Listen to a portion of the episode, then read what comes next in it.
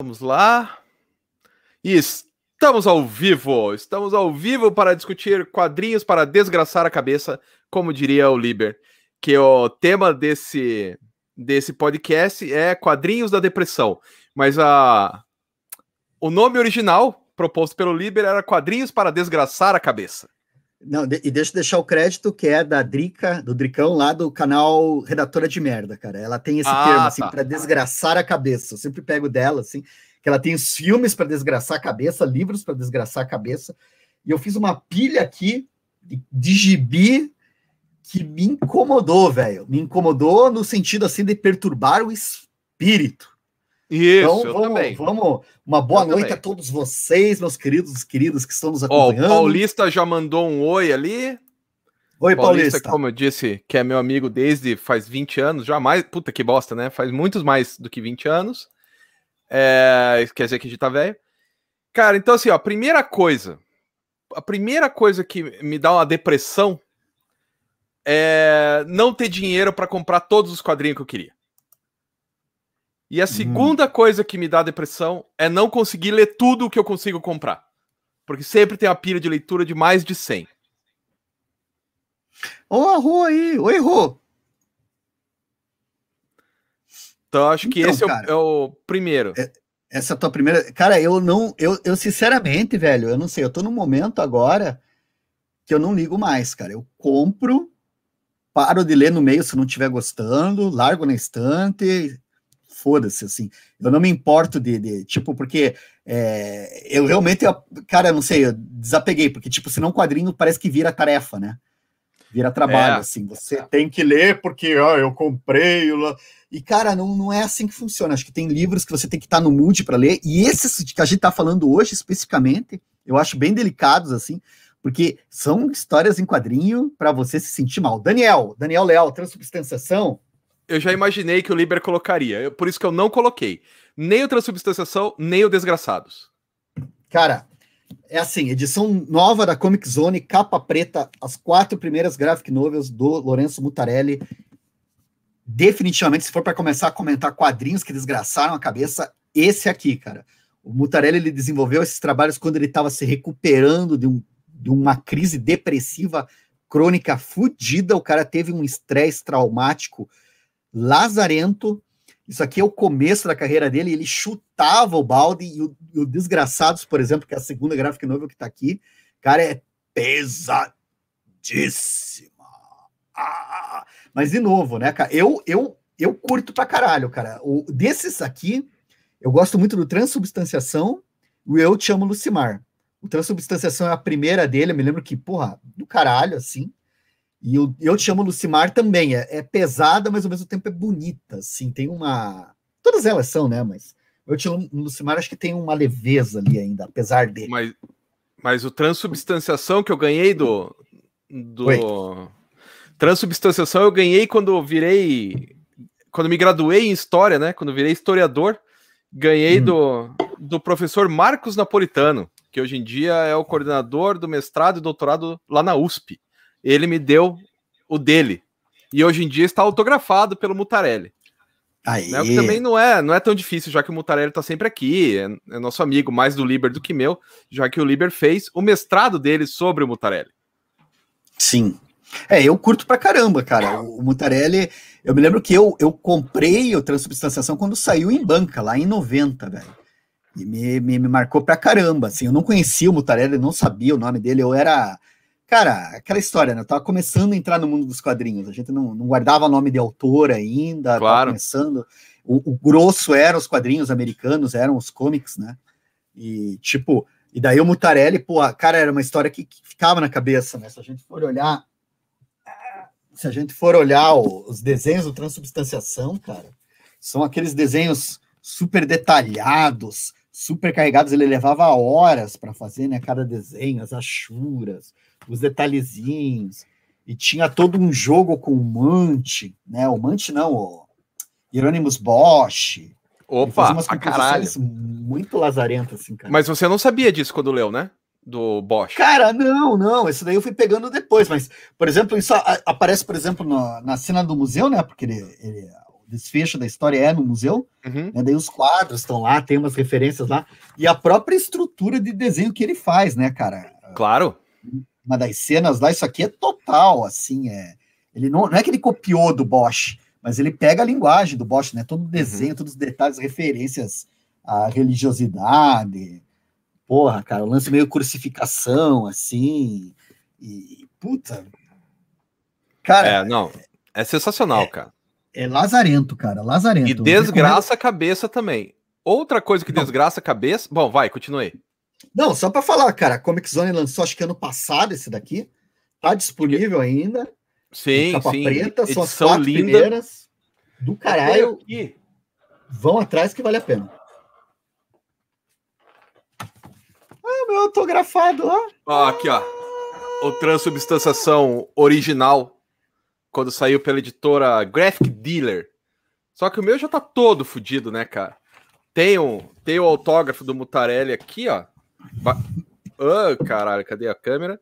Só que assim, a capa, a capa já caiu, né? Não, não dura, né? Não dura. E é legal que a contracapa, você viu que quem que escreve a contracapa, que é o Marcati? Marcati. E uma curiosidade, cara. As quatro primeiras graphic novels, toda vez que saía, saía com o nome de uma editora diferente, só que era a mesma. Só que ela falia, aí o cara, o cara abria. outro nome com outra editora, e daí as quatro são do, do, Agora eu não me lembro o nome do editor, cara, mas é bem, bem bacana esse material. É. Agora a capa preta tem um prólogo do Ferrez que é bem bacana, né? O Ferrez que organiza esse é, selo esse junto novo, com o Thiago, né? né? Da Comic Zone. Bem é. legal. É que o Ferrez é um puta autor, né?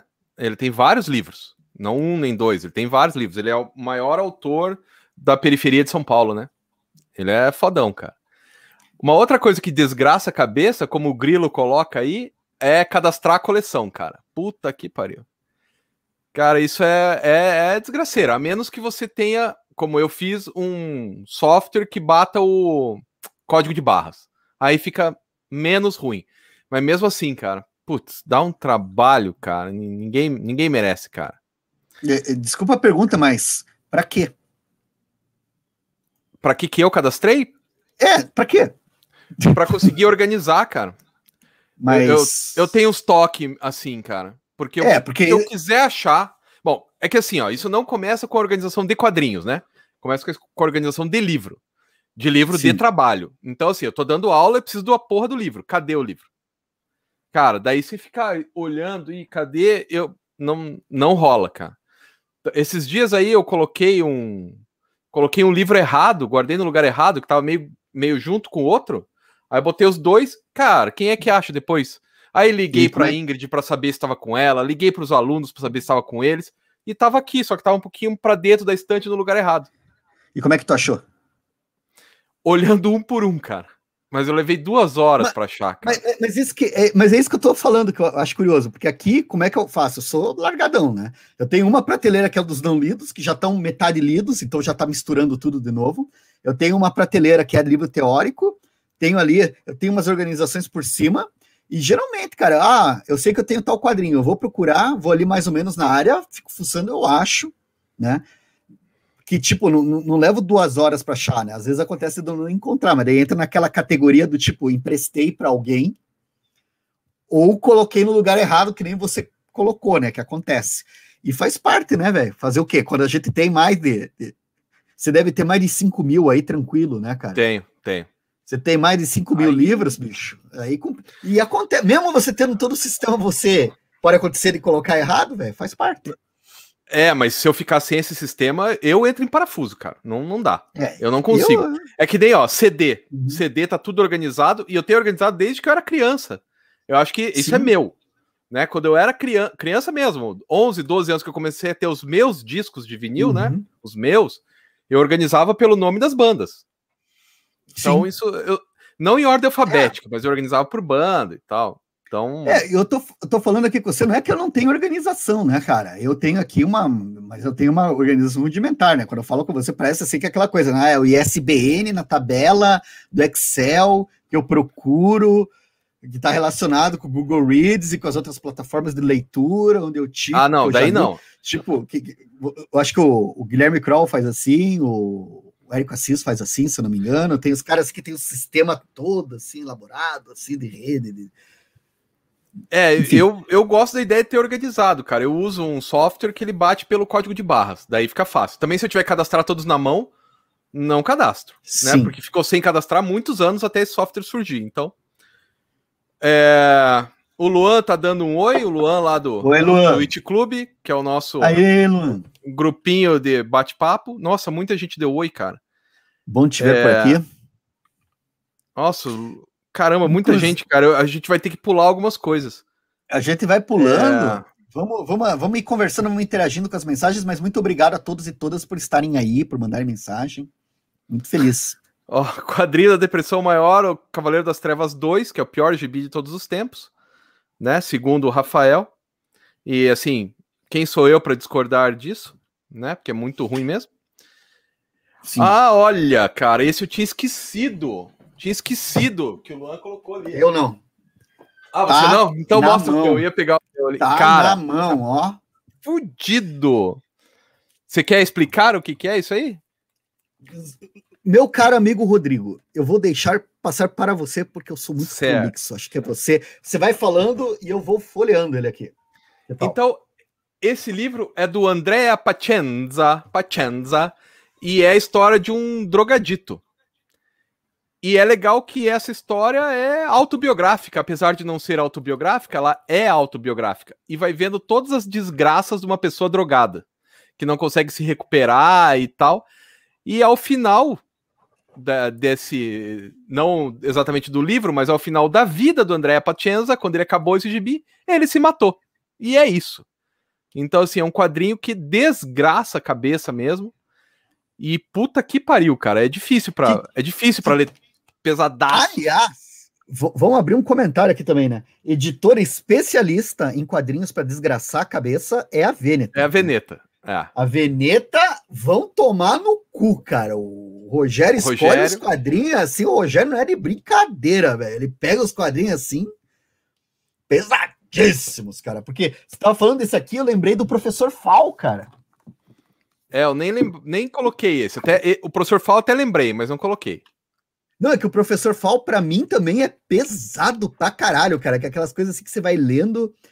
É, tem a trama, que já é o cara que vai se matar e não sei o que, aquela coisa da ameaça do suicídio, do, do salto, e ele já vai colocando outras coisas de política, dos imigrantes, das relações com países africanos, da miséria, dos caras que. das brigas entre tribos lá que, que, que promovem genocídios. Cara, Cara, o que, que o Rogério tem na cabeça? Por que, que ele faz isso com a gente, cara? Eles são muito bons. São muito bons. Não, Mas eu acho, cara, que o Rogério é o melhor é, curador do Brasil, cara, para quadrinhos. Sério. É, eu acho que ele, ele é o melhor tem... do Brasil, assim, de, de curadoria. Ele tem um gosto bem, bem bacana, cara. É bem apurado, sim. E assim, eu não vi até agora ele errar nenhum, cara. Não tem nenhum quadrinho do da Veneta que você fala, ah, esse é ruim. E das outras editoras, e assim, não, não precisa falar, mas como em qualquer lugar, tem coisas que me agradam, coisas que não. Mas o Rogério é difícil, cara, pra errar, bicho. É, o, o Tony aqui tá falando, o Tony Lessou, que o Sabrina é outro, e de fato, cara, para mim foi um dos melhores Sabrina do ano passado. Tá na minha eu lista acho, também. Eu acho, assim, de desgraçamento, porque começa com uma tragédia, tem todo o acompanhamento do luto, e o jeito que o cara faz ainda tem as complicações. Cara, esse livro aqui é brilhante, brilhante, muito bom. Brilhante, brilhante. Ó, um que eu lembrei, cara, que fazia anos, li há anos atrás e também é muito triste, é esse aqui, ó, o Três Sombras, do Ciril Pedrosa, que é. Ele escreveu a obra como um jeito de amenizar para um, um casal amigo que tinha acabado de perder o filho, ou a filha, acho que é o filho. O casal tinha acabado de perder o filhinho e ele escreveu esse livro sobre a três entidades, três sombras que vêm pegar uma criança e tal. Cara, você lê também dá um puta merda. Por quê, né? P pra que isso? E depois vou pegar o outro que é o, é o, pior de todos, é que eu acabei não pegando os livros, né? Eu só fiz a lista e não peguei. Eu achei que não era pra pegar, mas eu devia ter pegado. Ó, o Cícero comentou aí o que eu coloquei que eu digitalizei com permissão do Mutarelli na época, que foi na época do doutorado, do mestrado, foi o Desgraçados, cara. Esse tá disponível online. Ó, o, o Zé falando que tinha um amigo que tinha quatro piadas mortais, todos roubados. É mentira, não roubei os, as piadas mortais. Eu comprei duas ganhei uma e a outra apareceu aqui, sabe Deus como. Então, provavelmente essa última eu roubei de alguém. Se eu roubei de vocês, é que bom, porque você não merece mesmo ter esse gibi. É... Ó, é só colocar em estante prateleira diferente. Sim, quando você tem pouco espaço, dá, né? Quando você tem pouco quadrinho, dá pra fazer, era o que eu fazia antes, mas não dá mais. É... o Christian Sim. dizendo que os livros fazem isso de propósito pra gente ficar rindo do desespero da gente tentar encontrar, né? É, daí falando dos últimos dias de Pompeu, o Tony falando da Sabrina. Olha só, o traço de giz do Quintanilha. Cara, sabe que eu não acho ele depressivo, mas ele é não. foda. Mas é foda. É, o traço de giz é aquele da inveja, né? E não é traço de giz. Não, traço de giz é do Michelangelo Prado, cara. Acho que você tá confundindo, Luan. É, traço de giz do Michelangelo Prado. O eu... talco de giz é do. Talco de é do... Talco isso. de vidro. Talco de vidro, isso. Talco Mas de vidro mesmo que é do Quintanilha. Mas aquele lá também eu não acho desgraçado, cara. Eu acho que tem umas histórias que tem uns pesos assim. Por exemplo, o Pompeu é deprê, deprê, deprê. O professor Fall ali, deprê pra caralho. Deprê. Vocês sabem, você tá lendo e você se sente angustiado, assim.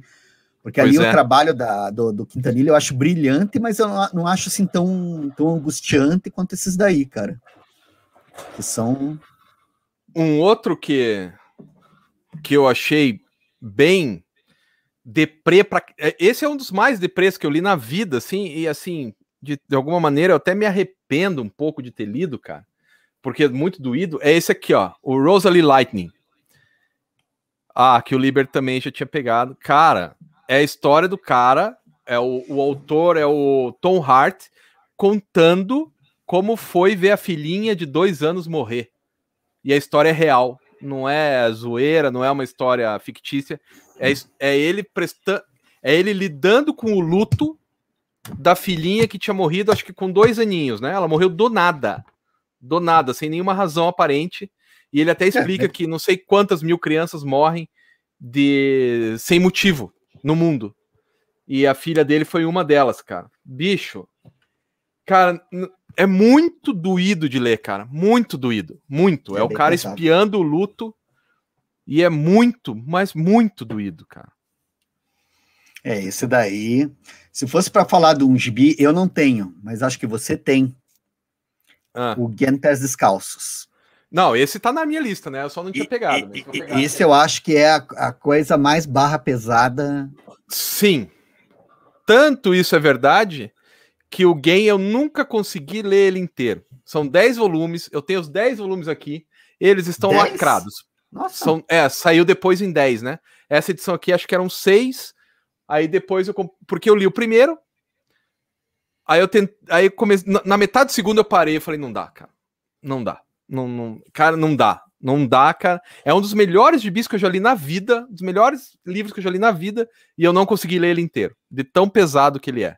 É, Tem uma cena. Peguei, nem peguei, porque eu acho muito bom, mas eu acho. Não, não, nunca tô nessa vibe assim. Cara, tem uma cena, só para explicar pra galera, isso é só uma cena que tá bem no comecinho. Cai a bomba atômica em Hiroshima, onde ele mora. E. E assim, ele e o irmão dele, ele tinha um irmão menor, e a história é real, né? É a história do Keiji Nakazawa. Ele coloca um outro nome, que é gay, mas é a história é, biográfica. Ele pega o, o irmãozinho, eles sempre vão para a escola juntos e o irmão sempre vê um barco, um barquinho de madeira, saca, para brincar e tal. E o irmão sempre vê o barquinho de madeira e sempre curte, fala: "Ah, eu queria ter um barquinho", ah, mas eles eram pobres, não tinha como ter aquele barquinho. Tudo bem. Cai a bomba de Hiroshima e a loja onde tinha esse barquinho vem abaixo. Ela cai. E tem uma mulher lá dentro. E o dono da loja fala assim: "Me ajuda a resgatar minha mulher, né?" Aí Game vai lá e ajuda a resgatar a mulher do cara, que sai viva.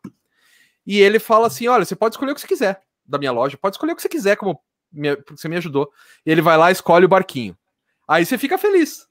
Aí ele chega para entregar o barquinho pro irmão, o irmão pega e só tá da cintura para cima porque ele tinha morrido também. Cara, aquilo foi. Nossa, é muito punk, cara. Tipo, você entregar um presente, o menininho olha, dá um suspiro e morre com o presente na mão. Ah, cara. No céu tem pão?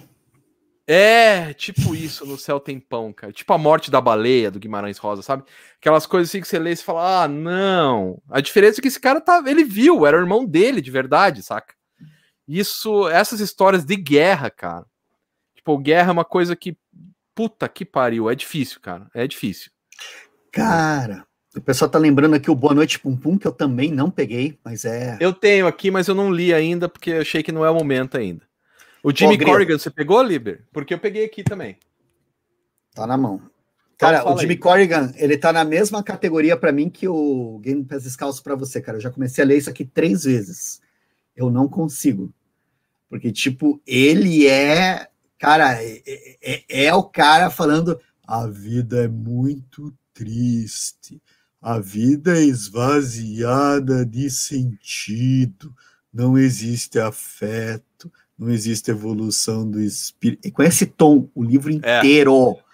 Mostra inteiro. ele aí, Liber, porque dá para ver como ele é repetitivo, né? Ele é cansativo de ler. Cara, não, ele é, ele é lindo, né, cara? Ele tem é uma lindo. estrutura, uma linguagem. Tem o lance, o Jimmy Corrigan, né, esse, esse camarada aqui que, sei lá, cara, é um nerd meio, meio, meio maluco, meio perdido que não, consegue acertar uma, ele descobre que o pai tá vivo, daí vai encontrar o pai, daí vai resolver um monte de situações com o pai, mas é tudo assim do tipo, ninguém me ama, não existe afeto no mundo. É. Painéis e painéis e tristeza e tudo quadradinho. É, Jimmy Corrigan e, é. O que eu acho duro. bacana é que o Jimmy Corrigan, bem no começo aqui, não tem como eu mostrar, porque tem muita luz aqui.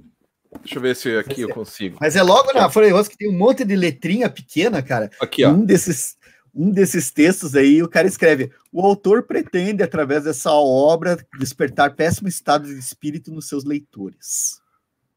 Porra, sabe que eu abri agora de Corg e veio, veio, um, veio uma rinite na minha, na minha cara. É. Jimmy Corrigan, olha, o Tony tá falando ali que eu dei o Jimmy Corrigan e meio que é, então. Que... Ó, deixa eu dar um, um gás aqui, porque Sim. o Liber tá indo muito longe. Ó, Inário Nacional é um pouco deprê, até é. Grama do, do Pipoque Nanquim eu não li ainda, tá aqui, mas eu não consegui ter tempo para ler, e também porque eu sei, que já me falaram várias vezes, que é muito deprê. Né? Então, daí eu, eu vou esperar um pouco. Mas todo mundo, Hugo, todo mundo diz que é deprê pra caralho mesmo, porque a história da menina que é forçada a se prostituir e tal, né? Pelo que entendi, é isso aí. Mas eu, eu posso estar errado, porque, como eu disse, eu não li. O Omar, sim, a gente já falou do Rosalie Lightning. Esse é. É, esse é... Mouse, que é o diabo, né? Mouse tá aqui, mas eu nem tinha colocado na minha, nem tinha colocado na minha lista, mas também, né? É que mouse é brilhante, né, cara? Sabe o que eu acho mais legal ainda do mouse? É que ele não fica só nos relatos. Os relatos já seriam poderosos o suficiente. Mas a coisa que eu mais curto é quando o Art Spiegelman começa a se questionar sobre o sucesso da série dentro da, da, da, do próprio livro, né? Porque foi publicado em série, né? E ganhou prêmio e tudo mais. E daí ele se, começa a se questionar, pô, mas como é que eu posso fazer sucesso com uma obra que está explorando a tragédia de milhares, milhões de pessoas, cara. Como é que eu posso fazer, sabe? Ele tem uns questionamentos que eu, eu acho muito muito pertinentes, assim, cara. Eu acho que Maus é uma obra que, cara, é, é obra-prima mesmo, assim, ela é inesgotável, assim, tem muita coisa ali para. É, ó, o relatório, relatório de Brodek, Brodek também, cara, é de, deprê, também é deprê pra cacete. Hardcore, porque é a desumanidade, né? É a humanidade desumana, como diz o Diógenes ali no, no texto dele. A canção de Holland, sabe que eu não acho, cara? Eu não acho ele deprê. Eu acho ele mais para esperançoso, é o final da vida de uma pessoa, mas todo é um mundo morre bonito. um dia, né? É um drama é. bonito, cara, porque o cara tá com a família, é, é duro, sempre é duro a morte, né, de alguém querido. Mas é. o jeito que eles fazem ali, a, a família se reunindo, é, eu, eu, acho, eu acho um livro muito bonito, muito bonito. Aí aqui o Anderson falando que o game é sofrido demais, que um dia ele vai ler, porque é difícil para ler tudo mesmo. Esse eu passo. É, Esse eu passo. É. Ó, também outro Hugo que também não teve coragem de ler. É... o Anderson falando do Pum Pum, que eu nunca nunca li. Eu já ouvi falar também demais do Pum Pum, cara, e o Pum Pum é um que eu também não, não tô afim de, de pagar para ver, assim, saca? Eu, eu não duvido da qualidade desses quadrinhos, cara, mas o problema é que eu fico muito empático, cara. Eu leio essas coisas, eu fico mal, assim, dias, então tô evitando. É. Tem isso que o Omar fala, é bem legal. Essas experiências com histórias únicas, tristes, são únicas. Cada um tem o seu limite e tudo bem parar na metade. Sim, né? Parar na metade é... é... é. com qualquer obra, cara. Eu acho isso legal, cara. Você, você para a hora que você, pô, deu, né? Tá, tá, terminar na, na, Porque daí vira trabalho, né, cara? Opa, valeu, Marcel. Pessoal, pô, eu tinha. Dá os likes aí para nós, que é legal que expõe mais o vídeo, cara. Aumenta o alcance. Obrigado. É. Se puderem dar likes aí, agradecemos. Tem, tem outros aqui que a galera tá mencionando que tá aqui na nossa lista, então eu estou pulando de propósito. Não pense que Sim. é porque a gente não gostou, é porque a gente tá pulando de propósito. Mas um que eu tinha esquecido e que o Val, Val Clemir fala é aquele O Garoto que Colecionava Homem-Aranha. Esse é depressivo também. Eu tinha esquecido dele. Eu tenho naquela. Como é que é o nome? Marvel 40 anos no Brasil. Naquela edição é muito legal. É um, é um menino que ama. É, começa a história com o Homem-Aranha indo visitar um garoto Daí ele tira a máscara, fala que ele é o Peter Parker, ele conta as histórias e tal, e quando ele vai embora, em cima do, do muro tá escrito que aquilo é um é um lugar para tratamento de câncer e que o menino ia morrer em uma semana. Também. Há quem e há quem diga que a Marvel não tem clássicos, né? ah, tem, cara. Tem, tem, tem, tem. Aí tem a galera falando do grama. Grama eu não peguei ainda, cara. Tenho medo de pegar. Ó, cara, eu não sei. O Fabiano tá falando do Asterios Polyp, cara. É, Asterios Polyp. Cara, eu, eu vou te falar de um do. Porque o Asterios Polyp, na verdade, é bonito, né? Ele é uma história de transformação do personagem, de se encontrar. E a, ele tem aquele final, não vou entregar aqui o final que ele tem, mas eu não acho é, uma história triste, porque aquele, quando acontece aquele final, ele já se encontrou, né? Ele se, se reencontra com a Hannah tem uma conclusão que eu acho muito bonita, muito feliz, assim, sabe, do, é. do livro. Eu, eu, também não acho Asterios Polyp deprê, assim, desses de desgraçar a cabeça, mas o Liber vai falar do Cidade de Vida, do Paul Auster. Cara, isso aqui tinha que ser republicado também é do David Mazzucchelli, só que daí é o Paul Karazik escrevendo, eles adaptam um romance do Paul Auster, né, a, da trilogia lá de Nova York que ele tem, um dos volumes é o Cidade de Vidro. Cara, isso aqui é perturbador, cara. Isso aqui é, é, não é drama que nem a gente vê lá, ah, a pessoa está sofrendo. Cara, isso aqui é sobre desintegração de personalidade, é sobre ser tragado por uma força que você não entende o direito que é. Ele, ele tá um pouco entre o horror e, o, e, a, e a depressão. Só que eu não sei se tu te lembra desse daqui, Scama, não sei se tu, tu curtiu. Eu não li. Mas, mas eu, eu acho. Puta, cara, o cara vai entrando numa trama, você pensa que é uma trama de detetive, só que a coisa vai se revelando de outras maneiras. E, e cara, é o David Mazzucchelli fazendo aquilo que ele fez em Asterios Polyp e adaptação puta violenta, assim, cara. É, a questão é o absurdo, porque é uma trama absurda que vai acontecendo. Mas como o personagem vai sendo tragado pelo que acontece, isso aqui tinha que ser republicado aqui no Brasil para ontem. Para ontem. Que daí a gente tem isso, né? Você tem os dramas, os relatos de, de, de, de, sofrimento reais, né? O Game Pés Descalços, o Mouse. Só que a gente tem os trabalhos de ficção, né? Que deixam a gente para baixo para caralho também, cara. Esses daí eu fiz uma seleçãozinha aqui dos meus piores, melhores. É, então, melhores sabe piores. por que, que a gente coloca. Faz ordem em softwares, tal como a gente estava falando? Porque, por exemplo, eu estava tentando achar um software aqui, um um quadrinho aqui não achei. Tive que olhar aqui no celular para saber onde ele tá. Por isso. Por isso que eu, que eu cadastro. Mas é verdade, Achou? cara. Achei. Quer dizer, achei no software, agora vou procurar ali. A hora que der um tempinho. Ó, o pessoal tá falando aqui, ó, do Demolidor, do Frank Miller, que era depressivo. Era depressivo, mas é meio menos depressivo, né? Talvez, sei lá. O Árabe do Futuro. O Árabe do Futuro eu só li até o 3, cara. E é deprê. No, Árabe, no Árabe do Futuro tem uma cena, cara, que ele fala assim, é, no, na Arábia, né, que na, para onde que eles vão mesmo? Esqueci o nome do, do país lá.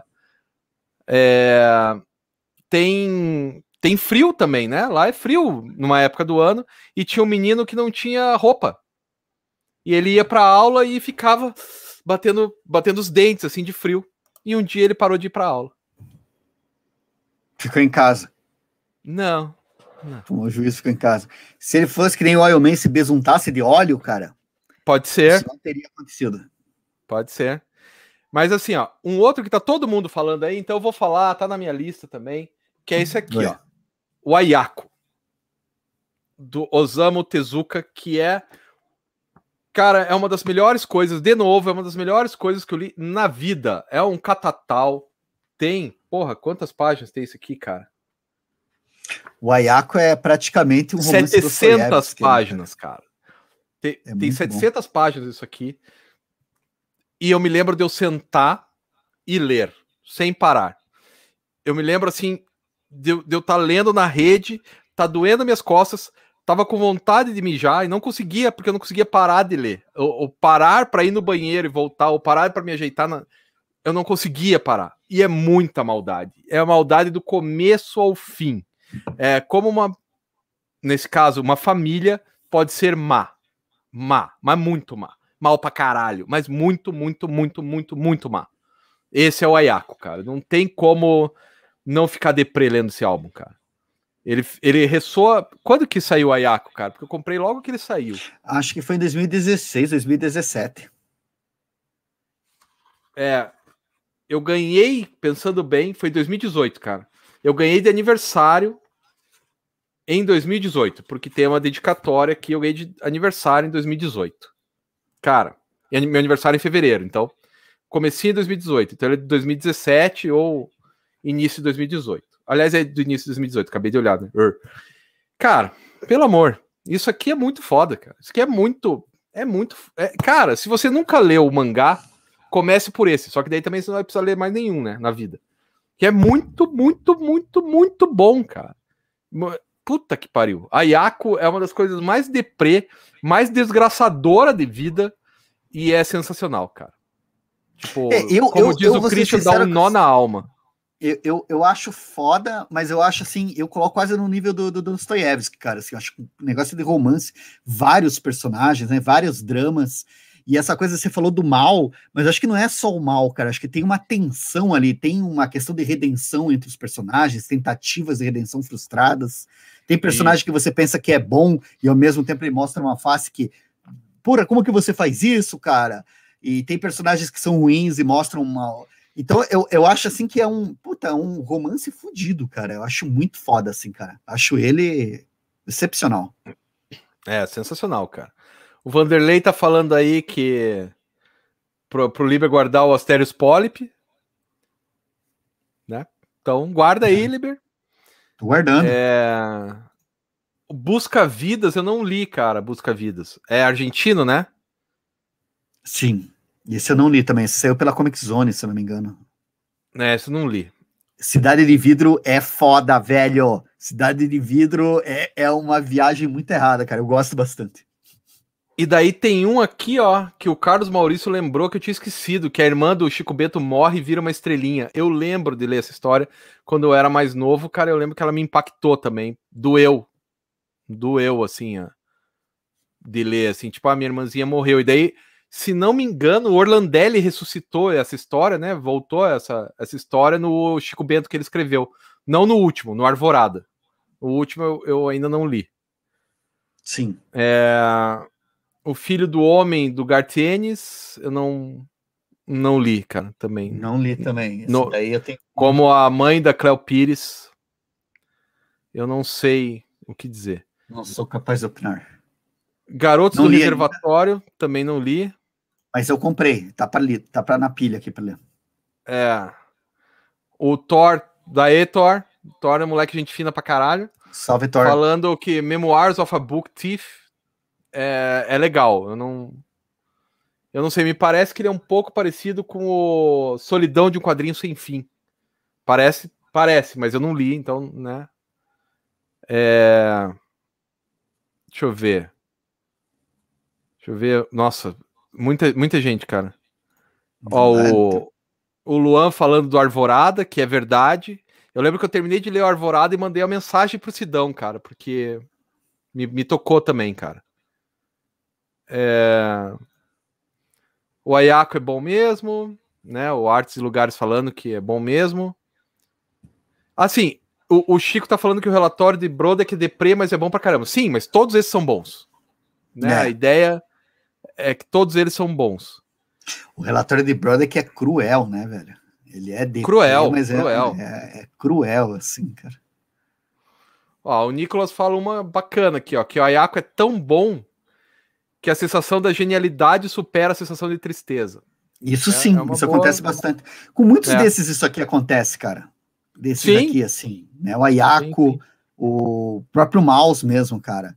O cara, o, tem, tem vários deles aqui que essas sensações assim são. É, tem um.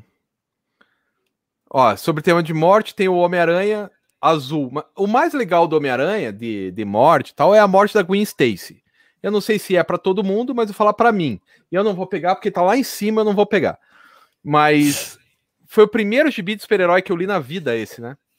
E eu não tava esperando. Eu tinha 5 para 6 anos, eu era muito criança. Eu acho que eu, eu li os pedaços, outros pedaços eu passei batido, porque eu não conseguia ler, era muito texto e tal, né? Era, era bem criança.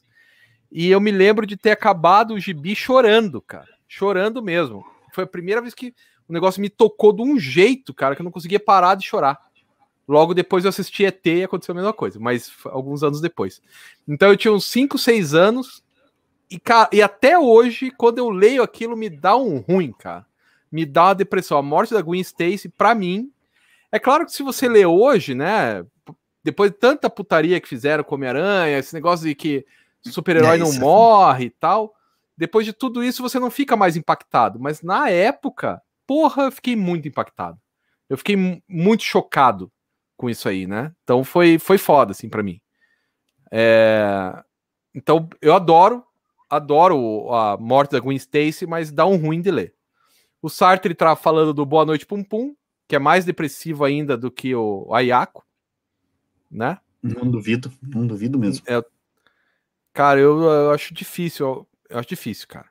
Não, mas eu não duvido, cara, que esse Boa Noite Pum Pum é que. É, todo esse, mundo fala, né? A fama o precede e a fama dele é. é. tal que eu não pretendo pagar para ver. Eu acredito em você, certo? Vou pagar. Eu não vou pagar para ver, eu não vou mergulhar nessa trilha aí do. É. é. Cidade de Vidro, recomendo demais, cara. É o problema é encontrar, bicho. O problema é encontrar, Limo. O pessoal tem que recuperar, tem que republicar isso daí. É. Liber, essa é para você que gostou muito. Eu não achei, não achei triste não, cara. Eu acho que é um, um, livro muito bacana sobre você se reencontrar, né? E acho que tem até uma questão do Alan Moore ali meio, meio. Ele diz que não, mas tem uma questão meio autobiográfica dele ali. E o que eu gosto do Pequeno Assassinato é que, por exemplo, você tem várias histórias do Alan Moore, ele sempre flertando com fantasia, com fantástico, né? Com ah, é, Jack Stripador e tal. E o Pequeno Assassinato, não. É, é um cara, um publicitário, que basicamente a gente pode supor que aquela figura que persegue ele é uma alucinação dele, né? É um. Pois é. Algo do, do passado dele, literalmente, que volta para cobrar dele. Eu acho um livro muito bonito, não acho triste, não. Acho muito bonito. Gosto bastante. Liber, responde aí. A editora era a Via Lettera. A antiga Via ah, Letra, que era do JP Martins, cara, o tradutor. E esse livro, se eu não me engano, ele é de 2001, ou antes ainda, acho que é de 96, 98, já te digo aqui. Porque eu me lembro de, de mostrar esse aqui para um professor meu na. É 98. É. Esse tá, aqui tá longe, sei, né? Talvez você ache, mas isso aqui, cara, isso aqui a gente tinha que fazer campanha para ser republicado. Não sei como é que tá é, é, direitos autorais e tal, mas é um é, é que não é direito só de uma pessoa, né? O Paul Auster e, e, são duas pessoas no mínimo, né? Sim. Ó, o Christian falando do final do Destino Adiado, que é legal, mas eu não acho tão deprê assim quanto esses outros que a gente tá falando, né? Mas é legal. Olha, cara, é... fala aí. Não, não, só que o Douglas fala que o, a Gwen Stacy foi logo depois da morte do pai dela, né? É. Peter Parker é que, o... é que a diferença, cara, do Gwen, da Gwen Stacy é que foi o Homem-Aranha que matou ela. Saca? Porque o Duende Verde joga ela e ele com a teia quebra o pescoço dela sem querer.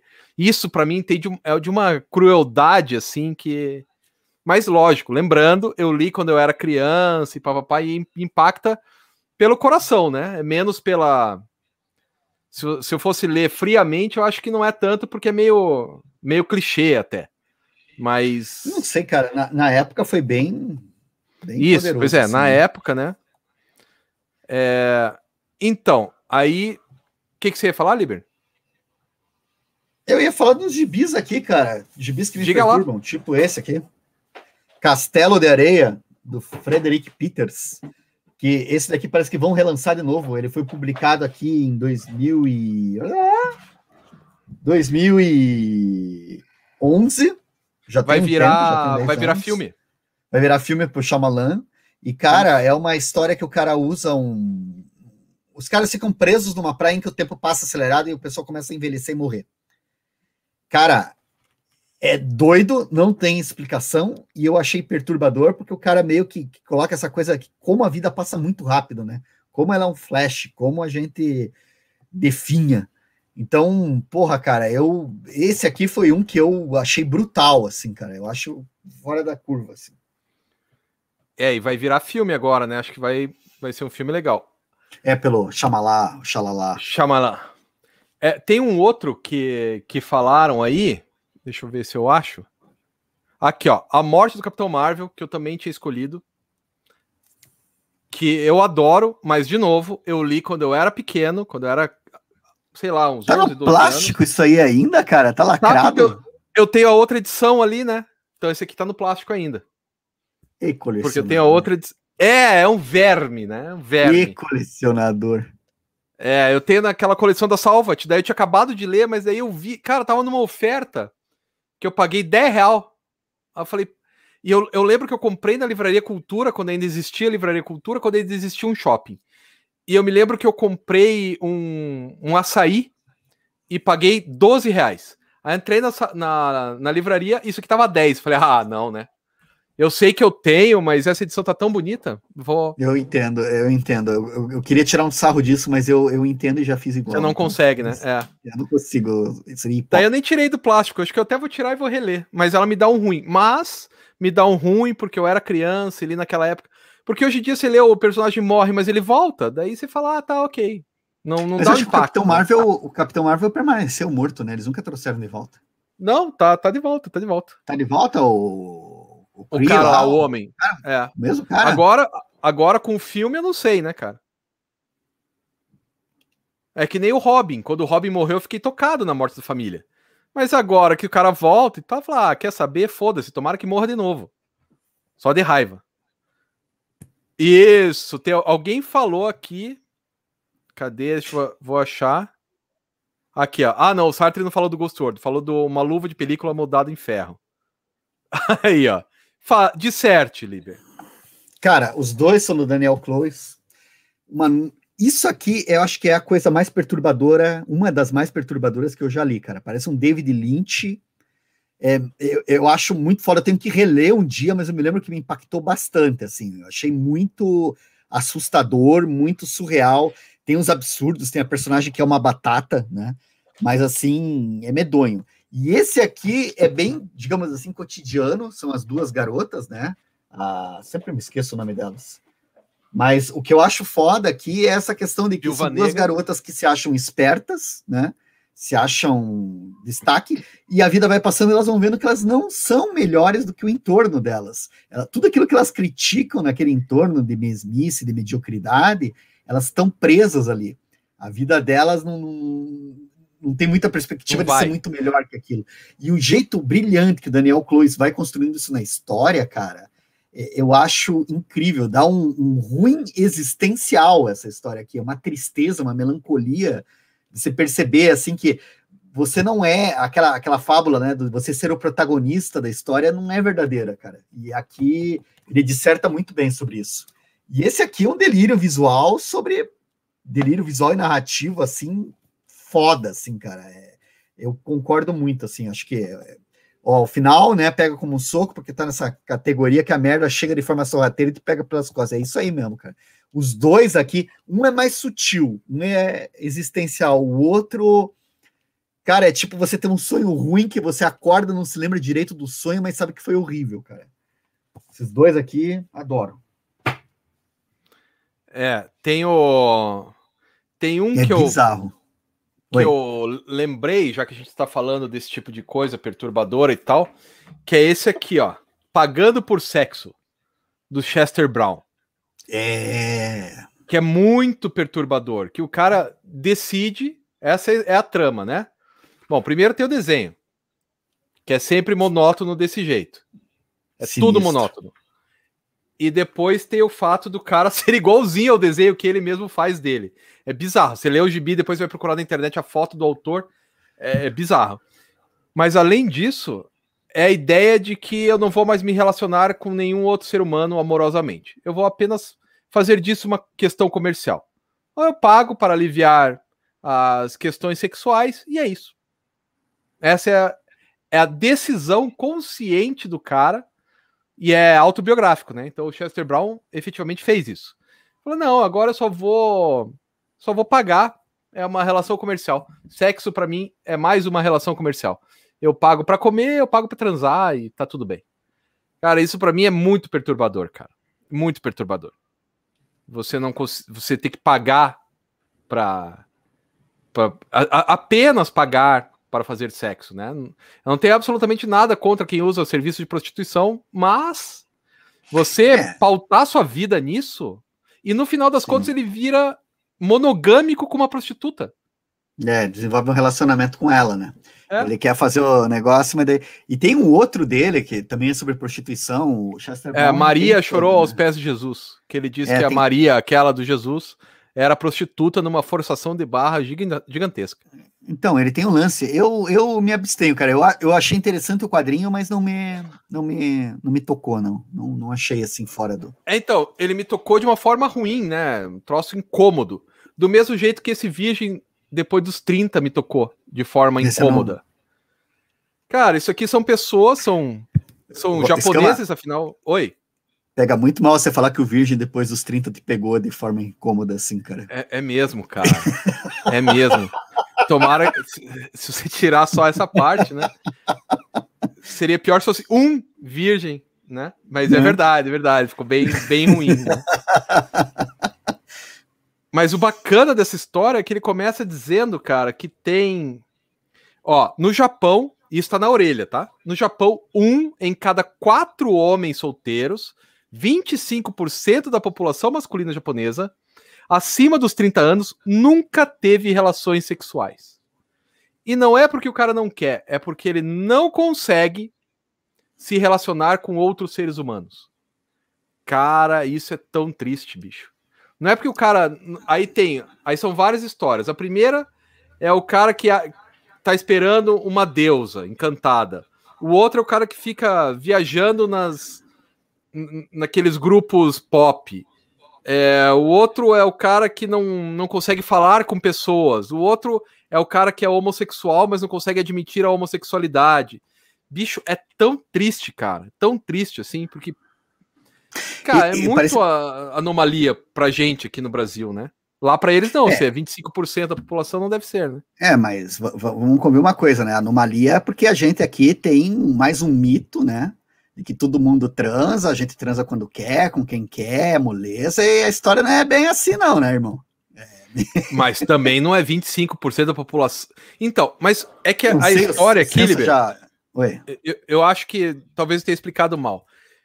Mas uhum. O cara ser virgem depois dos 30 não é uma causa, é uma consequência da inabilidade dele de se relacionar com pessoas. Sim. Então, um em cada quatro japoneses homens não consegue se relacionar com outras pessoas. Isso é que é triste. Não é. exatamente se o cara vai transar ou não, porque, sei lá, né? Sim. Supostamente, padres não transam e tá tudo bem, é uma escolha. Tá, né? Ok. Uhum. Mas aqui não, o cara é inábil para conversar com pessoas, cara. Para desenvolver qualquer tipo de relacionamento. É, mas, mas, mas, isso que eu falo, né, cara? Aqui a gente encontra também o pessoal que não tem condições assim, né? Cara? Sim, encontra. mas são poucos. Como né, encontra? Como... Mas são, não, não dá tá, um né? quarto da população, cara. Mas, mas, não fizeram um estudo, né, cara? Ah, mas não dá um quarto da população, bicho. é que, mas isso que eu tô te falando, cara, eu não sei, eu não sei mesmo. Porque aqui o que a gente tem daí é o contrário, né, cara? Não é bem o contrário, mas tem a galera, o estupro, né, que acontece bastante, né? As violências sexuais, os abusos, os assédios, né? Mas lá também. Um, né? Mas lá também, essa é a de um dos protagonistas, essa é a causa. É então, bem complicado. Então, mas eu achei. Mas lá... Eu não li esse livro, cara, mas eu fiquei bem interessado nele. Eu achei bem interessante a proposta. Assim. Acho que com o estudo antropológico da cultura é bem legal. E ele é um documentário, né? É. Ele, não, ele é um documentário em vídeo, um documentário mesmo, que transformaram em quadrinhos depois. Que massa, eu não sabia. É bem, bem bacana. Qual que você tem para dizer aí, Liber? Cara, nessa linha aí da, da, das perturbações, eu vou pegar um nessa linha aí, então. Bem, Bezimena. Esse nome é muito difícil, cara. É fácil, mas eu sempre me, me enrosco. Bezimena. Cara, esse livro aqui eu já gravei vídeo pro Kitnet HQ, eu pirei legal nele, assim. Ele é de uma mulher, a Nina Bunjevac, né? E basicamente ele conta uma história doida de uma sacerdotisa que vai tirar dúvida com a velha Bezimena, que é uma velha sábia mágica, e daí ela tá falando: ah, estão queimando nossos templos, estão matando nossos sacerdotes. E a Bezimena, que é uma velha sábia, tipo, meio que tá, não, não tá aí para ela, e daí ela fala: ah, você não se importa. E daí a Bezimena mergulha a cabeça dela no lago, né? E a mulher mergulha num. E a arte é alucinante, né, cara? Isso aqui mesmo, ela é. mergulha num, numa pira existencial e ela, de repente, ela reencarna num menino que vai crescer e a gente vai ver que ele se torna um pedófilo, né? Um estuprador de menores. E a história é muito. Eu acho. O jeito que ela vai apresentando é muito cruel. E o cara vai acabar se suicidando na cadeia. E daí, quando ele se suicida, ele volta, a guria desperta, daí ela volta lá para as mãos da Bezimena e a Bezimena pergunta para ela: por quem você está chorando? E, cara, ele dá um nó assim. Eu achei isso daqui, em todos os sentidos, muito perturbador, cara. Tanto é que eu fiquei obcecado, vi entrevista com a autora, acho bem, né, bem foda, assim. Cara, eu não li esse Bezimena, mas assim, ó, o Tony falou que é um documentário que virou livro e depois virou quadrinho. Aí o Daniel tá falando que tem o japonês, que não tem o japonês gay, mas tem sim, cara, é a quinta história. Ah, Acho que é estão falando história. Do... É. É o exemplar 7, a sétima história, do Hiroshi Matsumoto é, virgem de meia idade com transtorno de identidade de gênero adquirida. Esse é, é assim que começa e tal. Então, é, eu não vou me recordar agora se ele é ele é homossexual ou se ele tem transtorno de gênero, alguma coisa assim, mas enfim. É, o final do Neonomicon, perturbador também. Mas são aquelas coisas do Alan Moore, né, cara? O Alan Moore é. tem uma, uma, uma, um lance com estupro meio, meio, meio bizarro, assim, né? Essa coisa dele naturalizado, o pessoal levar na boa, sei lá, cara. Acho meio, meio bizarrão, assim. É. E tem um outro que é muito depressivo, porque afinal é sobre depressão, que é esse aqui, ó. O Parafusos. nome do livro é Parafusos, Mania, Depressão, Michelangelo e Eu. Da. Como é que é o nome? Esse é ótimo. Ellen Forney. Cara, isso é ótimo. É ela contando como é que ela atravessou a bipolaridade. Quais remédios ela, ela tomava, como que ela uhum. descobriu, o, o que que isso fez de mal para a vida dela, o que que ela aprendeu nesse processo. Se não me engano, o livro retrata cinco anos, né, da vida dela. Agora não acho vou é lembrar, é mas eu acho mas que é são um cinco anos de cara. sofrimento. Cara, é sensacional, sensacional. É muito bom. Da Martins Fontes, se vocês puderem encontrar. Esse eu acho bem bacana. Eu só ia dizer que eu não concordo que seja deprê, cara, porque eu acho que esse daí eu acho muito legal porque ele acaba servindo. Esperançoso. É, não, é. não é só. Ele é um, uma, quase uma utilidade pública, né? Porque você vai ler, você pode entender melhor o quadro, você pode entender como o que procurar, você vai entender que não é a mesma coisa para todo mundo. É um puta livro, cara. Eu acho lindo esse quadrinho. Muito bom. É, pois é. E, é, e assim, é verdade, ele não é. Ele não desgraçou a minha cabeça. Aliás, ele me deu esperança, né? Tá, Sim. talvez tenha errado. Mas a, a, dica vale do mesmo jeito. Esse parafusos é muito legal. Da mesma forma, vale, vale a pena aí. Qual que você tá pegando aí, Liber? Ó, oh, o azul indiferente do Chico. A violência, né? Tu já, já, já leu esse aqui? Já. Eu tenho. Cara, esse, Esse aqui ele pega a notícia de jornal, né? O Chico do, do assassinato do, do, Ai, cara, eu não me lembro o nome, é o escritor jornalista. E daí ele vai falar sobre essa questão, né? Que a vida de uma pessoa vale 10 dólares, assim.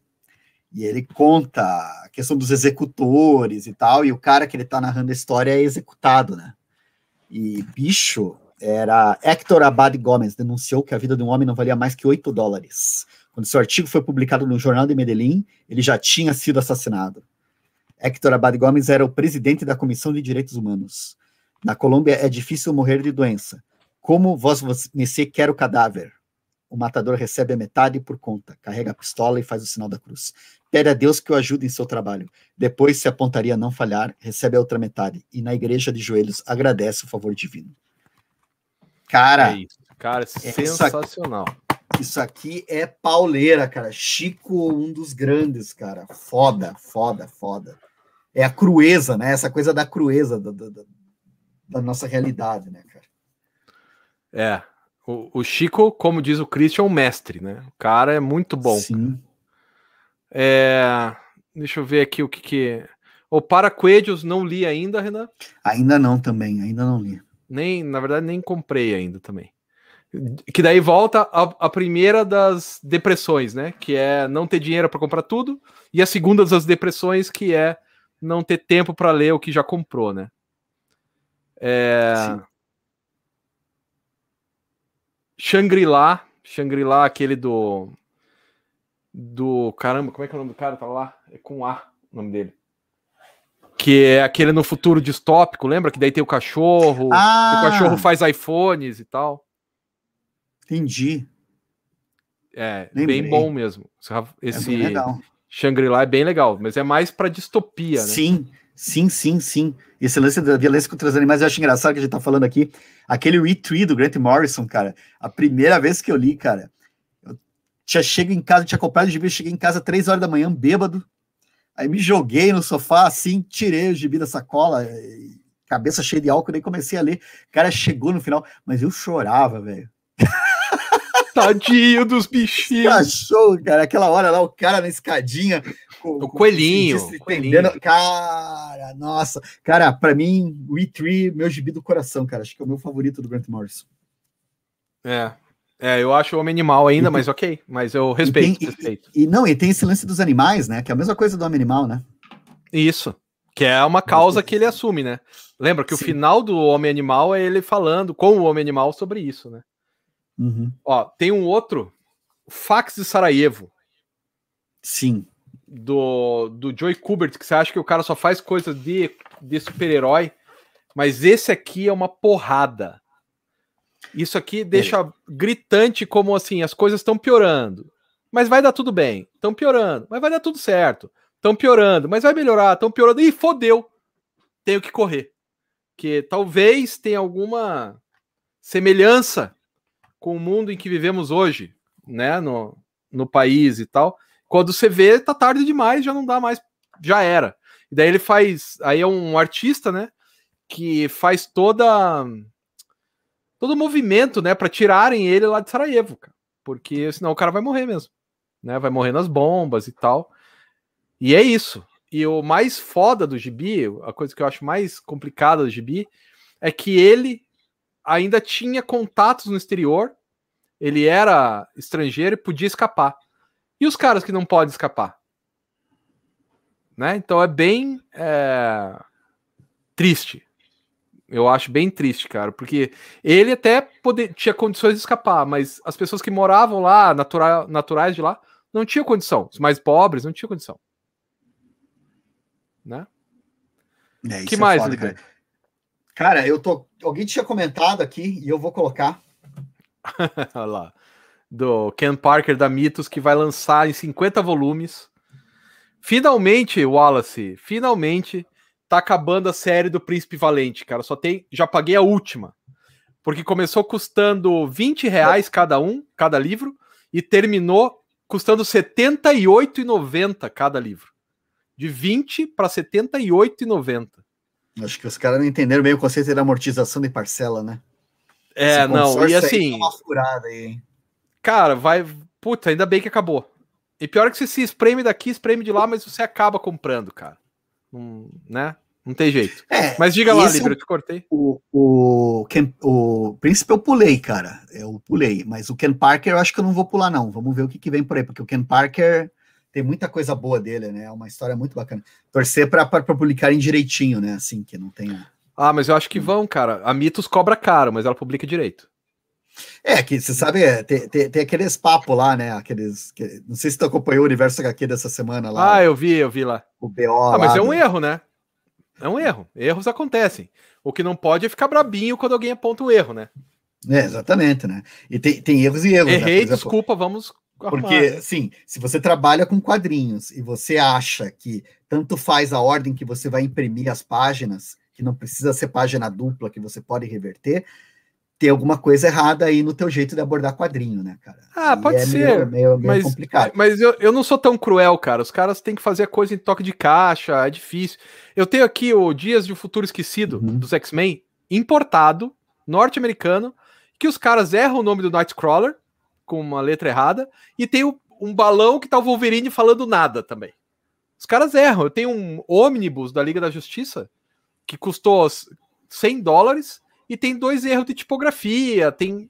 Cara, Não, mas erro, uma coisa cara. é erro de tipografia, né, cara? Outra coisa é você montar a história. Teve o Powers também, que a Panini publicou, que tinha página dupla que eles Isso. publicaram, página invertida. É que assim, é, é que é, o problema é esse, né? A gente acaba entrando num grande foda-se, né? Porque, ah, paguei 200 reais nesse gibi e ele veio errado. Foda-se, Não, mas Ah, daí você pode trocar, né? foda-se. Não, Ó, é, ve- veja o que a Veneta né? fez no Berlim.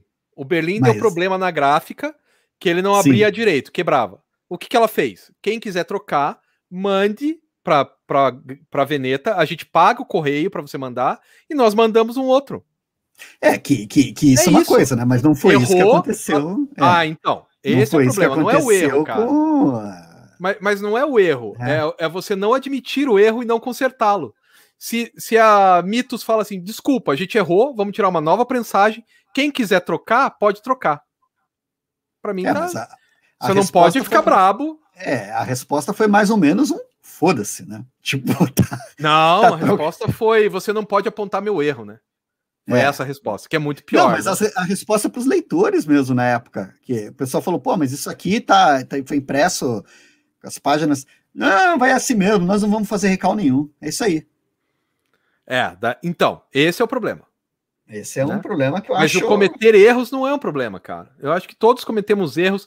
Se olhar a minha tese de doutorado, tá cheio. Encontrei um esses dias que eu tava folheando para pegar uma referência, tinha um erro. Acontece, né, cara? Mas É, é que você tem que ver, bicho. É que assim, erros, a gente vai dizer, ah, acontece.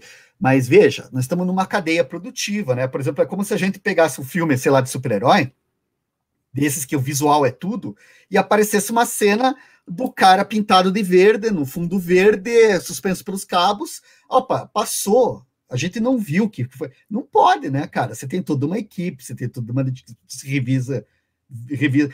Tipo, uma ou outra coisa e se escapa, porque a gente não tá falando de uma coisinha assim, tipo, ah, faltou uma vírgula, teve um erro de, de, de gramatical. A gente tá falando de algo que comprometeu a obra do começo ao fim, né? Que é Ah. a questão da ordem das páginas, né? não, foi uma página só. Pelo que eu entendi, Não. foi uma página. Não foi uma página, velho. É isso que a gente tá falando, não foi uma página. O gibi, em vez de começar na página par, ele começou na página ímpar. Toda a ordem de todo o gibi, tudo que ficava, as páginas que ficavam de frente uma para outra, elas ficaram de costas. E elas têm as O mesmas gibi- cores. No gibi inteiro. Ah, um volume, né? Porque são que é- três volumes. É, não sei o que aconteceu com os outros, mas um pelo menos tá aí. Eu não fui atrás para ver, eu só escutei eles falando isso. E, tipo, eu É. também não, não comprei, não, não tava pensando em comprar, mas eu acho foda isso acontecer. Eu acho foda, assim, você.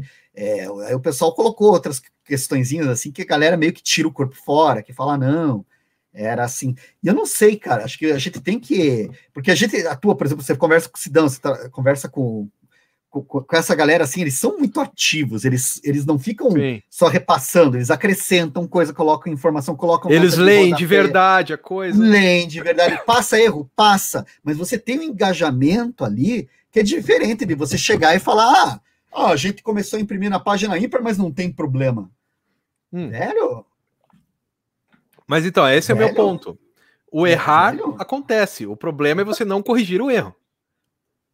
Entendeu? Se você corrigir. Às vezes é o erro da gráfica, às vezes alguém não viu. Passou, Sim. passou, passou. Acontece, cara. Eu acho, sinceramente, que acontece.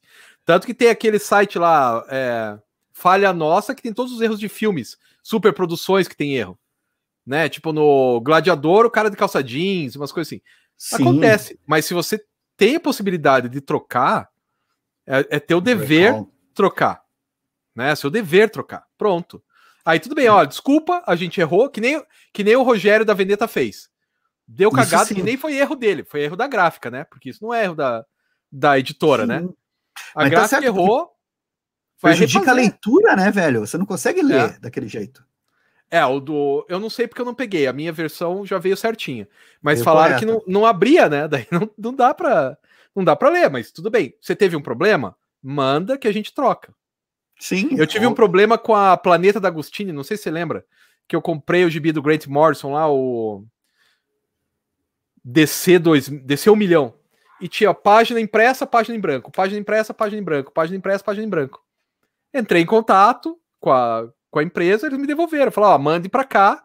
Isso foi um erro da gráfica, que imprimiu errado e tal. Mande pra gente. Tá aqui o código do correio, pode mandar, é de graça. Só levou 20 dias para chegar. Foi o que eu perdi, 20 dias só. Então aí eu achei honesto, saca? Eu não, não vou reclamar da Planeta D'Agostini. Os caras cometeram um erro, mas eles consertaram o erro. Então, agora, se você comete um erro, as pessoas apontam e você fica brabo, aí que foi o que aconteceu, e, né? E, cara, isso que é foda, porque a gente tá falando aqui, o, o Anderley tá falando aqui de algo que aconteceu no volume 2 da Biblioteca Eisner da Devir, que eu não tô sabendo. É, o lance não do sei. Hellboy, eu também não tô sabendo do Hellboy. O Hellboy eu tenho as coleções aqui, né? Eu não tenho o Omnibus Hellboy, mas eu tenho outras aqui que. É, tipo, eu, assim, cara, é que quando vem com erro, quando vem coisa muito crassa, assim, é complicado, né? Daí você tem que. E o então... foda é quando escapa erro assim, por exemplo, teve aquele Powers da, da, da Panini, eram páginas duplas, velho. Era página que você tinha que ler uma do lado da outra, porque um quadrinho ia direto para outro. É, isso era, era pior ainda, né? Continuava. E daí foi impresso de um jeito que se perdeu isso dentro de uma história em várias páginas, assim, vários erros seguidos. E você tá trabalhando com material desses e você não. Tipo, é, tudo bem, a gente vai dizer, ah, pode acontecer, mas você tem que ter alguém, pelo menos, para duas pessoas, três para acompanhar isso, porque não é um erro de uma letra, não é um, letro, um erro, às vezes acontece, né, na, na Veneta, tem uns gibis que eu tenho aqui que tá texto para fora do balão, né, cara? Que a gente vai dizer, ah, é um, é um erro que incomoda, velho. É um erro que incomoda. O texto sair fora do balão, uma palavra inteira tá fora do balão, incomoda, não pode. É, tipo, ah, eu vou, vou trocar o gibi. Eu não vou trocar o gibi, mas isso não pode acontecer, cara. Não pode acontecer, cara. É. Não pode acontecer. É erro crasso demais. Saca? Eu, eu não sei, cara. Eu acho que a gente tem processos mundiais de carros muito mais caros que quadrinhos que tem que fazer recall porque deu merda. E eu não tô Sim. falando apenas no Brasil, no Brasil também, mas Estados Unidos, China, Japão, Europa, os caras, porque dá erro, cara. Processos dão erro, cara. Só que o, o problema Sim. é você não aceitar o erro, né? Que eu acho que esse que é o problema, como o Tony coloca que a Joana ficou puta e tal, né? Eu não sei o que, que é esse erro na biblioteca Eisner volume 2 da Devir. Eu também Vanderlei. queria saber, cara. Eu também queria Coloca saber. aí pra gente ver o que, que é, cara. Porque eu tenho os quadrinhos antigos, é. né? Então eu não eu não, não vi, cara. É... Ó, depressão é ver que o seu gibi veio com defeito. É, é ruim, cara, mas mas se a, a editora der, voltar, tá tudo bem, cara. Eu acho que tá tudo bem, erros acontecem, cara. É, isso que é foda. Aí tem a troca. Já aconteceu de eu pegar gibi na Itiban mesmo, os caras me trocaram na Itiban, cara. De, de vir com erro de impressão, de vir página colada, mal recortado, de vir amassado, assim, sabe? Que passou pela máquina e dobrou errado. Ah, então, o 300 de Esparta que eu comprei veio com as páginas sem ser cortada. Quando eu comprei lá atrás, eu lembro, fui lá no Chico e falei, ó, não. Daí lá, ah, tudo bem. Porque daí a Itiban manda para a editora e a editora troca. Sim. É, é, resolve, né? E, e, é também é um erro, é uma mosquinha branca, né, cara?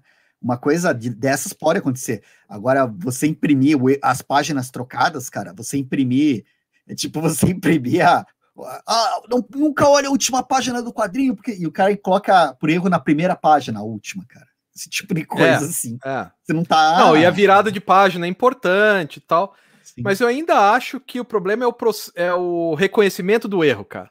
Deu erro? Sim. Ok, desculpa. O que o né? Sobral tá É falando isso. aí é real, cara. Quando eu, trampa, que eu trampava com esse, o espelho era até assinado antes de mandar pra frente. Você tem que fazer esse troço, porque vai grana nisso daí. Você tem que prestar Então, atenção. mas daí você não sabe também qual que é o processo produtivo da editora, né, cara? Às vezes a editora é eu, editora. Tipo, a Zarabatana é um cara. E aí, se cometeu um é erro... Um cara é que, que manda bem, né, cara? Não Ele tem é. Ele é. um cara que presta atenção no que tá fazendo, né, cara? Sim. Não tô querendo. Não tô, porque daí todo mundo fica. Ai, tô dizendo que eu não tô prestando atenção. Tô dizendo que o troço foi com erro que todo mundo tá percebendo e que alguém ali dentro não percebeu. É. Isso que eu tô dizendo. Então, tipo assim, tá com erro. Ah, não sei, se tava prestando atenção, não tava? Se tava prestando atenção, olhou aquilo, achou que tava certo, o que aconteceu então? Ó, eu acho o seguinte, cara. Se a pessoa errou, Uhum. e eu posso dizer isso porque a minha tese de doutorado tem erros, fiquei quatro anos fazendo aquilo e tem erro, cara. E é isso. E eu nem posso trocar, né? Porque ela tá depositada na- no, no repositório da universidade e eu não posso alterar, cara. E Sim. daí? E eu tive quatro anos pra fazer e tem erro de digitação. E nem é erro de Sim. português, é erro de digitação. Sabe, uma letra. E é isso, cara. Eu tive quatro anos pra revisar aquele troço, cara. E, e passa, Mas bicho, é, passa. mas é isso que eu Só falo. que Mas, se alguém né, falar pra mim, olha, tem um erro, eu vou pedir desculpa. Falar, ah, é verdade, desculpa, só que eu não posso trocar, porque tá na- É, mas- no, reserva, no repositório e tal. Mas em processo de editorial, você tem revisor, outro revisor pode escapar alguma coisa, mas erros desse tipo, de página trocada, velho. A gente tá falando de quadrinho, cara. É aí que tá. Não é admissível. Isso não pode eu não- passar, não pode ir para, isso não pode ir para gráfica, escama. Não pode ir para gráfica. Se tem lá uma equipe, três pessoas que seja, olhando, vai antes de fechar os arquivos, dá uma última olhada, uma última conferida. Não é possível que você não enxergue que a página que estava espelhada vai ficar uma no verso da outra. Isso Cara. é erro crasso, não é admissível. Não pode. Não, tudo ponto. bem. Não pode. Não pode. Tá, tá tudo Não bem, é, mas tipo, eu. não, aconteceu, aconteceu, mas não pode. É, é grotesco, é bizarro, é você imprimir a E não é uma capa coisa barata. do gibi. É, é imprimir a contracapa na frente e a capa por dentro. Não, não, não pode, é nesse nível. Você tem Mas que olhar o- o, que você está fazendo. É isso que o Wallace escreveu, ó. O maior problema é não aceitar o erro e dar chilique. Né? Sim, Pois é, são, não- são umas coisas assim que vão acontecendo que a gente é. Né? Isso, é- isso é depressão, isso é estresse, assim. Né? E isso é isso que o Tony colocou, né? Ó, a editora paga pro funcionário fazer a revisão, mas às vezes o cara Sim. revisa, revisa e. E, cara, Pode a gente acontecer. não sabe. A gente não sabe como que é o processo, cara. A gente não sabe Sim. como é que é o processo. Por isso que eu sou meio reticente. Não, eu, Né? eu não sei como é o processo, mas eu sei que o gibi chegou em preço errado. E Isso é eu um sei. quadrinho de 200 pila. É, e, tem, e tem um outro detalhe, cara. O- essa coisa de erro acontece. O Sidney Guzman, que é o, o Sidney Guzman, já publicou quadrinho que, que- que passou coisa que ele não viu, que o revisor dele não viu, ele tem todo um, um crivo e escapa. Mas eu não estou falando de erro de, de, de- de verbo, de conjugação, de, de palavra que se repetiu. Eu estou falando de você imprimir uma página no lugar que ela não devia estar. Que é uma coisa que você 200 pode reais. conferir abrindo o arquivo e dando uma última olhada. Saca? É, É, é tipo de coisa que o que aconteceu? Isso provavelmente não foi erro. O que aconteceu não foi que a pessoa não olhou o que ela estava fazendo, ela fez aquilo, aquela montagem, ela olhou e falou: não, isso aqui está ok, não tem problema nenhum. E mandou para impressão. Foi isso que aconteceu. Ela, mas assim, tipo, cara, as páginas elas têm que ficar uma de frente para outra. Tem um conjunto de cores, tem o, o lance da a tem tal da surpresa da viradinha de página. Como que você Nesse acha não tem muita não surpresa, mas tem o conjunto de cores. Cada página é de uma cor, né? Não, pois é, cara. pegar aqui. E, e aí já estraga tudo. E olha que eu Ó, nem gosto meu- desse gibi, cara. Cara, eu também, eu também não gosto, mas ó, dá pra ver que tem um conjunto. Como é que você erra isso aqui, né? Sim, é isso Daí que é quando foda. você vira a como- página, é outro como que vo- conjunto. E como que você diz que não tem Não. relevância?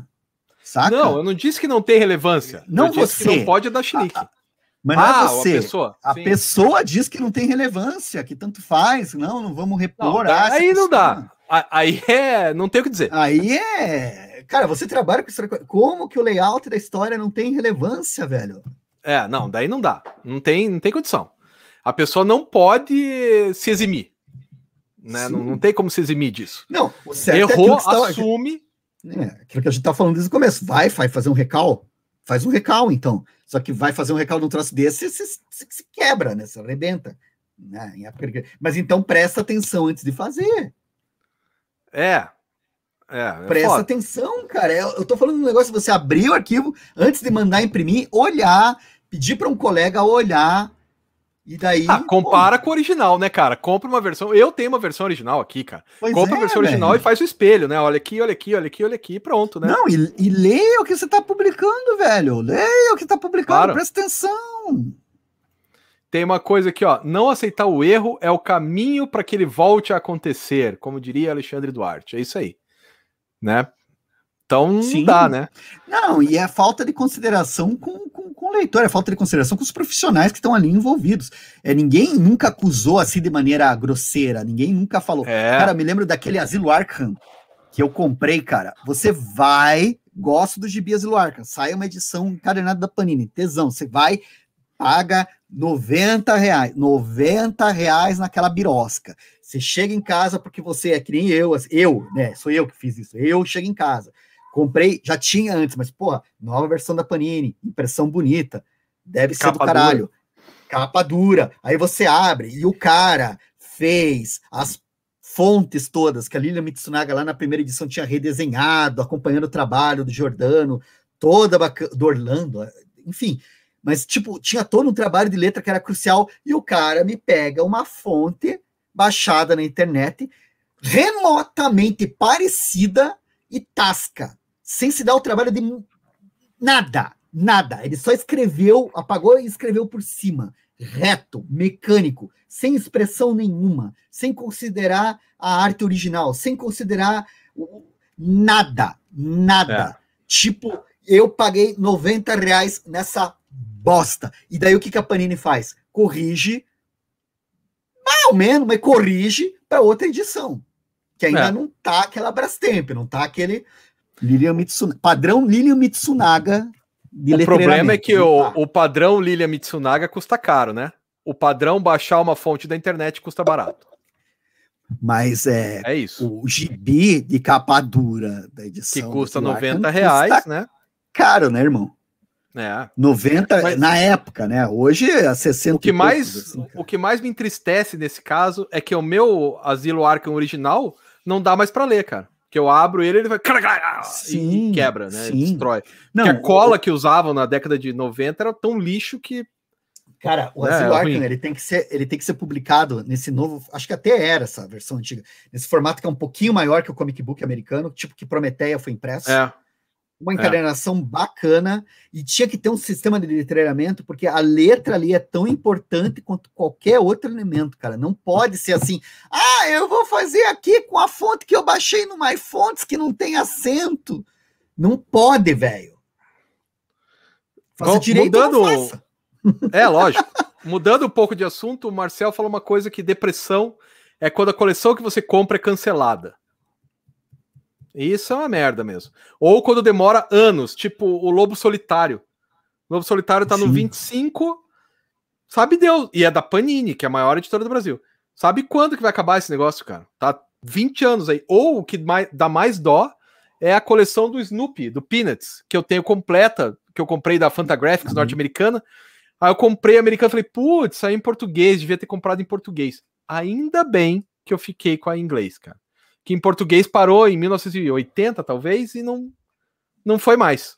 Né? Dá, Cara, dá dó também. Essa coisa de depressão de coleção de quadrinhos. Starman é um gibi que eu queria ter visto terminado aqui no Brasil. Starman, do James Robinson, que eu acho do caralho. E o Invencível, eu fui assistir os episódios da série no Amazon. Achei ah, do caralho. Ainda. Eles lançaram alguns volumes aqui pela HQM, não pegou, não foi para frente, e é bem isso aí, cara. Você fica querendo e não. não... O, o, o, Starman, velho, a Panini lançou um volume lindo chamado Volume 1 e nunca mais teve nada. Nada. Enfim. Aí é pior, né? Só tem o número Coisas, um. É... pior... É, coisas piores acontecem no mar, né? Mas. Claro. É, dá um conforto saber que a gente não tá sozinho. De, de, que é normal não conseguir comprar tudo. Não, mas não compra tudo, não tem como, cara. Você nem... Ah, o pior é que às vezes a gente nem gosta de tudo, né, cara? Vou, vou ser sincero Sim. com você, cara. Tipo, por exemplo, o Príncipe Valente, essa coleção que você tá fazendo, tira o chapéu, acho do caralho. Tenho certeza. Cara, é, é referência, é histórico, é, é o, tudo. Obra de arte, é referência, é o trabalho do Hal Foster, né? Tudo, Isso, tudo, tudo, tudo, tudo, tudo, Eu nunca vou ler esse troço na vida se eu comprar, cara. Eu não vou comprar esse troço. Não tenho interesse nisso. Justo, é genial. Justo. É genial, velho. É genial. É genial. Tira o chapéu, é referência, é formador de, de artistas. Top. Não vou comprar porque eu não vou ler. Não faz sentido. E é simples assim. É como comprar. Eu me lembro que eu tinha. Eu ia na livraria há uns 10, 12 anos atrás, tinha uma coleção do Shakespeare. Lindas, em quatro volumes, tudo do Shakespeare. Eu não vou ler, cara. Eu não vou comprar aquilo porque eu não vou ler. É legal para botar na estante, mas se eu vou colocar na estante uma coisa só para decorar, eu compro bonequinho. Que eu acho sim. legal também. Eu compro boneco daí. E, mas o equivalente eu vou ler sim, porque eu sou historiador, eu gosto. E eu não, vou ler. A maior razão é você curte, cara. Eu sempre me lembro é. do Theo, o Theo Silvatsky aqui, o desenhista de Curitiba. Uh -huh. Para ele, o Príncipe Valente foi formador da carreira dele como artista, cara. Um elemento fundamental, cara. Ele disse que ele lia os álbuns lá da Ebal, que o pai dele tinha. Tipo, abria em cima da mesa quando era criança, aquele álbum gigante. O Eu cara tenho viajava. Aqui, cara. Cara, então é primeiros. É, então é isso, velho. Não, não se discute a relevância, mas tipo assim, se não te diz nada, para que, que você vai comprar claro. o troço, velho? Claro, você tem que comprar aquilo que diz alguma um coisa. As, você já, já corre o risco de comprar uma coisa e comprar errado, porque você Sim. não gosta. Mesmo quando a coisa é boa, notando que a gente não tá falando que a obra é ruim. Tipo aquele quadrinho, como é que é? A solidão de um quadrinho sem fim, já falei aqui. Achei horrível. Achei uma bosta, chato pra cacete. Mas isso é a minha impressão. Mas tudo bem, eu dei uma chance. Agora, se comprar uma coleção que dá 6 mil e poucos reais, ao longo de, claro, quatro anos, mas 6 mil e tantos reais. 6 mil reais, velhinho? É, negão. É, é, faz a conta, dá. Deu 70. É, é menos, né? Porque foi aumentando aos poucos, mas dá 78 reais vezes 80. 80 volumes. É essa conta. Né? Tô fora. Difícil. Difícil, difícil. Ah, tanto que se você vai comprar agora, não tem como comprar, né, cara? Não, eu tô Ó, fora, cara. Não. O Lobo Solitário nem a gringa tem, é verdade. Mas ele acabou, né? No 28 ele acaba. No 28 ele acaba. Tem que comprar o 28. 2. Porque o dia que sair. É. Cara, isso que o Cristiano falou também é uma merda, né? Você conhece a coleção, mas um, um número foge. Putz, cara, isso é, é de foder, cara. cara é, é o Daniel isso. perguntou se a gente lê quadrinho da Bonelli. Eu leio a Júlia. Eu acho muito legal a Júlia. E algumas coisas soltas da Bonelli, tipo aquele. Como é que é o nome? Face oculta, acho do caralho tal. Acho muito bom. Eu, eu, li coisas esparsas também, soltas, assim. Umas, umas é. Júlias aqui, o Mágico Vanto ali, mas eu não. Eu tô querendo pegar esse Ken, Ken Parker é a Bonelli, né? Isso, da, da Bonelli. Eu nunca Ken li. Parker cara, eu vou querer acompanhar, cara. Ken Parker, mas são 50 não, edições. 50 edições, a média de 80 reais por edição. Faz a conta aí. Quanto que é 5 vezes 8 mesmo? Ah, tá, 400, né? 4 mil reais. Tá, é isso. É, é isso. Eu acho que não vai rolar. É. Mas é ao longo de bastante tempo, né? É um por mês, então são 50 meses. 50 meses dá, pô, 4 anos, né? É mil Cara, vou fazer, em, em, vez de, em vez de comprar o gibi, vou depositar todo mês ali no fundo da aplicação ali, daí vou ver quanto é que eu fico no final, daí eu vejo o que, que eu faço com esse dinheiro. Olha aqui, ó, o Sobral falando que minha esposa se comoveu aqui. Ela pensava ser a única a odiar esse quadrinho sem fim. Não, Sobral eu também odiei, cara. O Liber me recomendou, a Miti me recomendou, e eu li, eu achei chato, do tipo, puta merda, por quê? Por quê? Mas isso, como eu disse, sou eu, né? Não tô dizendo que a obra é ruim, nem que o Tomini cê, não tem as suas qualidades, né? Eu não gostei, né? Você sabe que eu li essa semana, inclusive vai ser o meu kitnet dessa semana, o Oleg, lá do Frederick Peters lá. Ah. E, cara, ele é muito parecido com o quadrinho sem ainda. fim. Só que é totalmente diferente. Tipo, é a mesma ideia do cotidiano, a minha vida como desenhista e tal. Só que, cara, leia e depois venha me falar. Esse, o Oleg, você vai gostar, Escama. Tem quase certeza Mas que o, você vai gostar. o teu é da sexta, né? Porque o meu agora entra amanhã. É, o meu vai ser na sexta, porque eu vou falar, falar uma, umas coisinhas aí. Que Tá. sexta-feira é o nosso. Como é que é o nosso momento livre, né? Livre É, inscrição. sexta-feira casual. Pode vir como você quiser. Tá, aí tem mais uma. Eu só ia colocar mais um quadrinho agora que vi que a gente tá uma hora e meia já. Esse aqui, ó, que é depressivo pra cacete. O Trem dos Órfãos. Infelizmente, eu acho que para achar isso, a editora é 8 Graphics, cara. Eu nem, nem sei que editora é essa. 8 Inverso, editora 8 Inverso. Ah, é a Oito mesma Inverso. do. Eu acho que já fechou essa editora. do é a mesma- Street, dos Isso, lutadores lá, né? Cash. O Cash, o Do Elvis. Isso, a Davis menina dos Beatles lá. Cara, isso aqui é muito deprê. Que são as crianças que eram colocadas no trem para ir trabalhar durante a guerra. Elas eram tiradas dos seus pais, ou melhor, seus pais vendiam elas para que elas fossem trabalhar em outro lugar extremamente deprê, cara. O trem dos órfãos é muito, muito depressivo, cara. Não, não consigo, não consigo também. Eu lembro que ele me tocou bastante quando eu li. Eu vou fechar então com duas, cara. Então, fe... ah, alguém falou, putz, deixa eu achar aqui, só um pouquinho antes de você falar, Liber. Alguém falou do Rango. Eu tenho aqui ó, o Rango do Edgar Vasques, que ele mostrava o Brasil dos anos 80 e a fome, a miséria. E assim, se você for ler hoje, é igualzinho. É igual. É bem triste, por isso que é melhor não ler. Melhor não ler porque dá uma depressão também, porque tá foda. É, porque considerando que alguns anos atrás a gente tinha dado uma melhorada no quadro geral e agora tá piorando, degringolando intencionalmente. Degringolando feio e tá, tá bem perto disso aqui, cara. E é intencional, né? Então a gente fica meio. Ó, olha só, baixo demais. assim. 1975. Eu abri sem querer aqui, ó. Aí tem uma tirinha de dois quadrinhos. O cara chega pro, pro Rango e fala: Quanto tempo tem essa guerra? Aí o Rango fala: Ah, uns 10 anos. O cara fala: Pô, mas qual é o objetivo? Produzir órfãos para adoção. Nesse naipe de depressão. Agora você pode falar o seu, Liber. Mau caminho. Alguém tinha comentado aí. Eu acho engraçado. Saiu pela Veneta, para variar, né? E é do Simon Hasselman. Ah, é verdade. Eu acho, eu acho doido, porque, por exemplo, o Ramon Vitral, lá do Vitralizado, né, ele fala que isso aqui é muito engraçado, que tem humor e não sei o quê. E, cara, eu leio isso aqui, eu acho que tem humor sim, eu acho brilhante, eu acho fantástico, mas eu também acho que tem um peso. Um peso. É, o Oleg é. O Oleg é maneiro. Mas É. esse aqui eu acho que ele tem um peso, cara. Ele tem uma melancolia, assim. Ele tem um lance, assim, de você estar largado na vida e não saber para onde correr, que me, me toca bastante. Então, tipo assim, não sei se o pessoal vai achar engraçado isso daqui, se vai achar com humor fino, humor cruel, mas eu acho lindo pra caramba e eu acho depressão, cara. Isso aqui eu acho depressão. E o último, velho, é um que eu comprei naque- nessas andanças por Angoulême, porque eu fui para Oh. Angoulême, quando podia ir para Angoulême, né, quando aceitavam brasileiros na França ainda. E se chama Night Animals, é do Brett Evans. E se um dia publicarem isso aqui no Brasil, vão em cima. Como- São histórias sem Como que é o palavras. É Night Animals Hum. do Brecht Evans. E, cara, é a última história aqui, cara, que tem uma guria que vai fazer um passeio tipo Alice no País das Maravilhas, mas começam a acontecer umas coisas bizarras e tem um final que é perturbador demais da conta.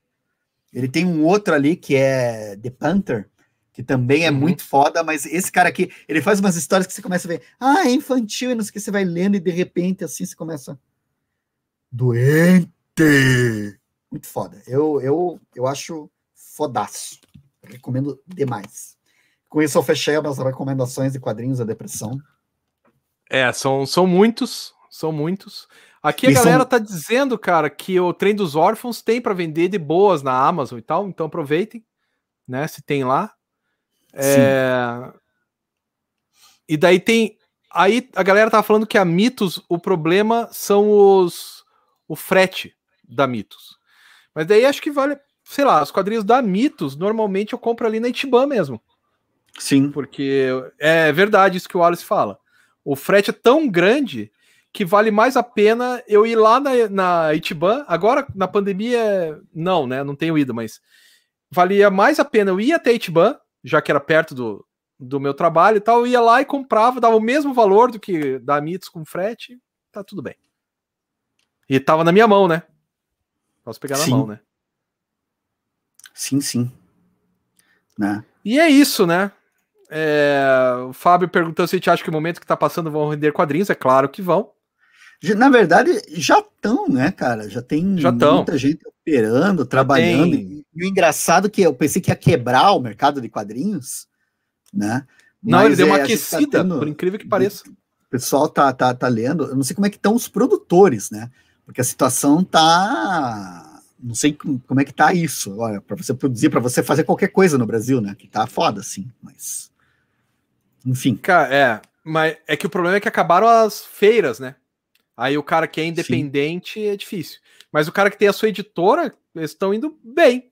Estão indo bem. A Itiban tá bem, eu fui lá falar com o Miti esses dias. Tá bem, assim, deu um, deu um problema, a galera se esforçou para ir lá e deu uma aquecida. É que o problema é manter, né, cara? Porque, tipo, tá bem agora, mas a gente não é. sabe o que vai rolar aí pra frente, assim. Então sempre tem claro. que estar aquecendo a, a, a, o comércio, assim, senão complica. É, é porque a Itiban é um ponto. A Itiban, a Monstra, a Ugra, são pontos de encontro. E daí, quando não tem mais encontro, elas sofrem, né? Sim. Porque é, não tem como competir Aliás, com o sistema e o frete. Da... Tem ah, é verdade. Tem Clube. Então, meu amigo, minha amiga, se você está nos ouvindo agora, você entra lá no Instagram, Itiban Comic Shop. Procura as fotos da Itiban que vai ter a divulgação do It Clube. Você pode fazer a sua inscrição e nós vamos discutir o livro Revolta da Vacina, publicado pela Dark Side, obra do André Diniz. André Diniz. Tá? A gente vai fazer discussão nesse sábado.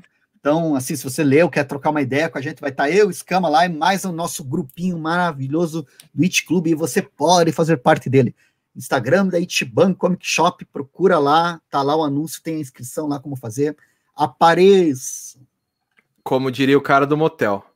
E, e, é legal, o It Club é bacana, a gente conversa sobre os livros e tal. É lógico que é bem mais legal quando a gente tá reunido numa mesma sala, mas, enfim, vamos fazer online, que é o que dá para fazer. É, o Christian, essa edição compilada do Rango é fácil de achar? Não, não é. Eu com... Isso é da década de 80, cara.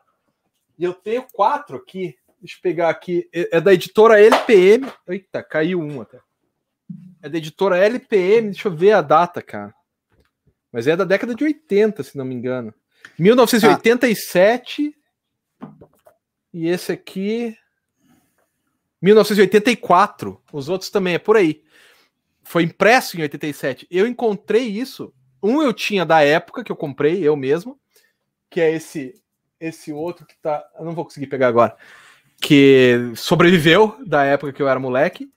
E os outros eu achei num, numa feira lá em Camboriú, eu tava, tava passeando por lá, achei uma feira e tinha quatro do rango. Aí eu comprei os quatro para mim. 10 reais cada um. Eu falei, ai, ai, ai, ai. Né? Aí aproveitei e comprei. O Tony tá perguntando se o It Club é online. Sim, é online. O Luan faz parte. Olha lá, ó. O It Club é vida. A gente se diverte bastante. Isso. É, o Luan falou até que começou aí em 2019. Pena que agora a gente tem que fazer online, mas é bem legal, né? É bem legal mesmo. Sim. Qual de vocês dois tem mais quadrinho? Não sei, cara. Acho que é o Escama. Não sei, não. É, acho que eu é tenho um pouco mais, mas não muito. Mas, mas você tem aqueles quadrinhos que estão na casa dos teus pais, né? Eu não tenho mais, nenhum formatinho. Ah, mas aqu aqueles gibizinhos lá, é... cara, eu nem conto mais eles assim. Mas estão lá, mas é pouquinha coisa, cara. Agora aqui, a gente, eu sempre tô comprando. Outro dia eu fui na Itiban, voltei com 10, assim, né, para casa, assim, 15, assim. Mas assim, é, o, o foda é que eu tô querendo dar uma moderada, porque não adianta ficar comprando, não ler. E tem também essa coisa, acaba virando a questão do trabalho, né? Parece Isso. que você tem que comprar, por exemplo, o grama. Eu não tô duvidando, grama, a grama, o grama, que tá um pessoal falando aqui, naquela né, história. É, até aqui também. É, drama. Eu não tô afim, saca? Eu não tô dizendo que é ruim, mas eu não tô. Pode estar errado, pode ser que eu mude de ideia, pode ser que eu compre para frente, mas nesse momento eu não tô no espírito para ler um troço desse, assim, saca? Eu tava meio que protelando o Berlim e agora bateu vontade de ler, daí eu comprei. O Berlim eu vou querer mergulhar, pelo que eu ouvi, assim, acho que agora eu tô no momento para ler. Mas tem essas coisas de momento, porque a gente, como leitor, e a gente antes de tudo é leitor, né? O, o pra, leitor é prazer, cara. Você tem que ler por prazer. Ou deveria ser. Né? Deveria ser, né? Mas você vai ler por, por prazer, né? Assim, a gente tem muita coisa que a gente lê por, por obrigação, né? No nosso trabalho. Mas tem a questão do prazer. Você vai ler quadrinho, cara, você vai pegar as coisas que te interessam. Se, se tal autor não te interessa, eu tinha visto alguém falar aqui do Chris Ware, né? O Chris Ware eu não nego a genialidade dele, assim como eu não nego a genialidade do Will Eisner, mas, bicho, eu tento, tento, tento e não vai, cara. Chris Ware para mim é trabalho, né? Virou trabalho, né, Ware. Eu não consigo desfrutar como... E eu não tô dizendo que não dá para desfrutar, daí é a questão do particular de cada um, né? Que nem o esquema tava falando, assim. É, ó, o Ícaro tá dizendo que o Ken Parker vão ser 25 volumes. Menos então mal. são então, talvez, acho que então eu, eu entendi errado. Talvez sejam 50 volumes no original e daí estão compilando dois a dois. Pô, já melhora bastante. Eu nem sei sobre o que é o Ken Parker. Eu sei que é faroeste, mas nem sei sobre o que é. Ah, agora que eu tô entendendo a piada. Eu acho que é uma piada do Vanderlei, né? Porque eu tenho dois astérios Polyp. Ah, então é isso. Eu não tinha entendido. Mas eu também tinha ficado boiando assim, mas o, o os dois que eu tenho aqui, um tá em inglês, né, cara? Um é o original do cara lá e tal, e o outro é a versão da companhia, que eu não sei se a gente acha hoje em dia, né? Ó, o, o Hector tá falando da LPM As Aventuras do Capitão Bandeira, com arte do Paulo Caruso, que é sensacional. Não tenho, lhe invejo. Mas eu tenho esse aqui que é muito legal, cara, que é o Analista de Bagé, Maneiro. com os desenhos do Veríssimo, do Luiz Fernando Veríssimo. Quer dizer, com o texto do Luiz Fernando Veríssimo e os desenhos do Edgar Vasques, que é o mesmo cara do Rango. Cara, sensacional. Mas lhe invejo, Hector. Lhe invejo. O Capitão Bandeira é muito legal e eu queria muito. É... Cadê? Aí o Tony falando que ele comprou o Lone Sloane na pressão e caiu do cavalo. Eu também. Até fiz um vídeo sobre isso. Tem lá um dos kitnets aqui do Lone Sloane. Lone Sloane é muito legal os dois primeiros arcos, daí depois desanda que, olha... Mas desgraça. também todo gibi é uma aposta, né, cara? A gente claro, sempre aposta, tá tudo bem. Né? Porque mesmo, e mesmo não... o pessoal falando bem, né? Claro, como, como a solidão quadrinho de um quadrinho sem fim. Eu não gostei. Pronto, é isso. Né? E também não tem nada errado você não gostar, né? Ó, aí o Fábio falando que caiu do cavalo com 5 por infinito. Cara, 5 por infinito, Fábio, é uma das maiores decepções que eu já li na vida. Porque todo mundo falava tanto e é tão ruim é ruim, porque a história é boba. Tem os desenhos lindos, é verdade, tem desenhos lindos, com mulheres voluptuosas, né? Então é isso. Mas a história é tão ruim, cara, tão ruim que não, não rola, cara. Não, então, não cara, rola. O 5 por infinito e o Lone Sloane, você me salvou de gastar dinheiro é. nessa coisa, Scama. Se você quiser, tem pressa um dia. Um dia. Inclusive, acho que eu tô com um gibi meu aí também, né? Tá, cara, tá separado. O Poder né? Supremo. Né? Supremo. É. E tem Nossa. um negócio meu aí também que é o um livro de charges da, do Bolsonaro. Que é daquele cartunista das cavernas. Livro de tá charges aí. do Bolsonaro? É. So, com, sobre o Bolsonaro e tal. Tá aí, tenho certeza. Tá até autografado, então é bom que esteja aí ainda. É. que o Christian escreveu: Vocês são educados. 5 por infinito é uma trolha. Agora lembrou a revista Mad, né? Uma trolha. Cara, eu Aí aqui o Rafael falar. falando que o Incal é uma depressão. É, também. Então, o Incal, velho, eu entendo tudo que o pessoal fala em volta, mas também não me desce, cara. Eu já tentei. É. Eu, eu, tenho, eu ainda quero tentar de novo, porque às vezes é aquela coisa do momento. É para mim é que nem o Michael Red. É, esse também gostar, não vai. Não é, não é possível. Eu tenho que tentar, vou tentar de novo. Agora, o, o Incal, cara, é triste, velho. Incal é, é triste. É, Incal não, não dá, cara. Eu não. Mas talvez, cara, de, sei lá, se você entende cabala e tarô, porque tem as coisas a ver, né? Não, o não é, qual, é, não é qualquer tarô, é o tarô do Jodorowsky. Isso.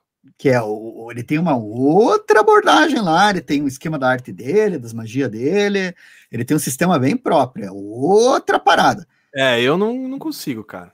Eu, o Incal não foi, e o Tony matou ali, ó, o Incal é como Prometeia, é isso. Um desenho lindo, mas não rolou.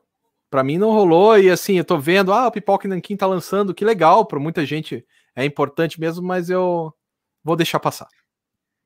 E eu perguntaram aqui do Cicatrizes do Davis Small, também é outro que eu tô querendo reler, cara. Cicatrizes do Davis Small é muito bacana. Cara, Cicatrizes tem um problema. Eu tive um problema quando eu li, que eu li o... a orelha do livro. O spoiler da orelha. Dá o spoiler, né? Porra. Fiquei muito brabo, cara. É, mas é, eu acho que é isso, né, moçada? Eu acho que vamos só ver as últimas mensagens aqui. Ó, o Ken Park serão 50 volumes, dois por edição, né? Então, vai ser 25 aqui no Brasil, que são 50 lá fora, né? Que Ó, se alguém quiser se livrar do 5 por infinito, o Vanderlei quer comprar, faça suas ofertas. É, ó, é isso mesmo, ó. Hoje em dia tá rolando muito isso. Algum influencer comenta o gibi importado, a galera toma como essencial.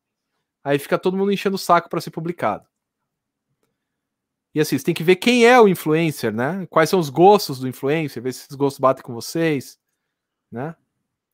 É...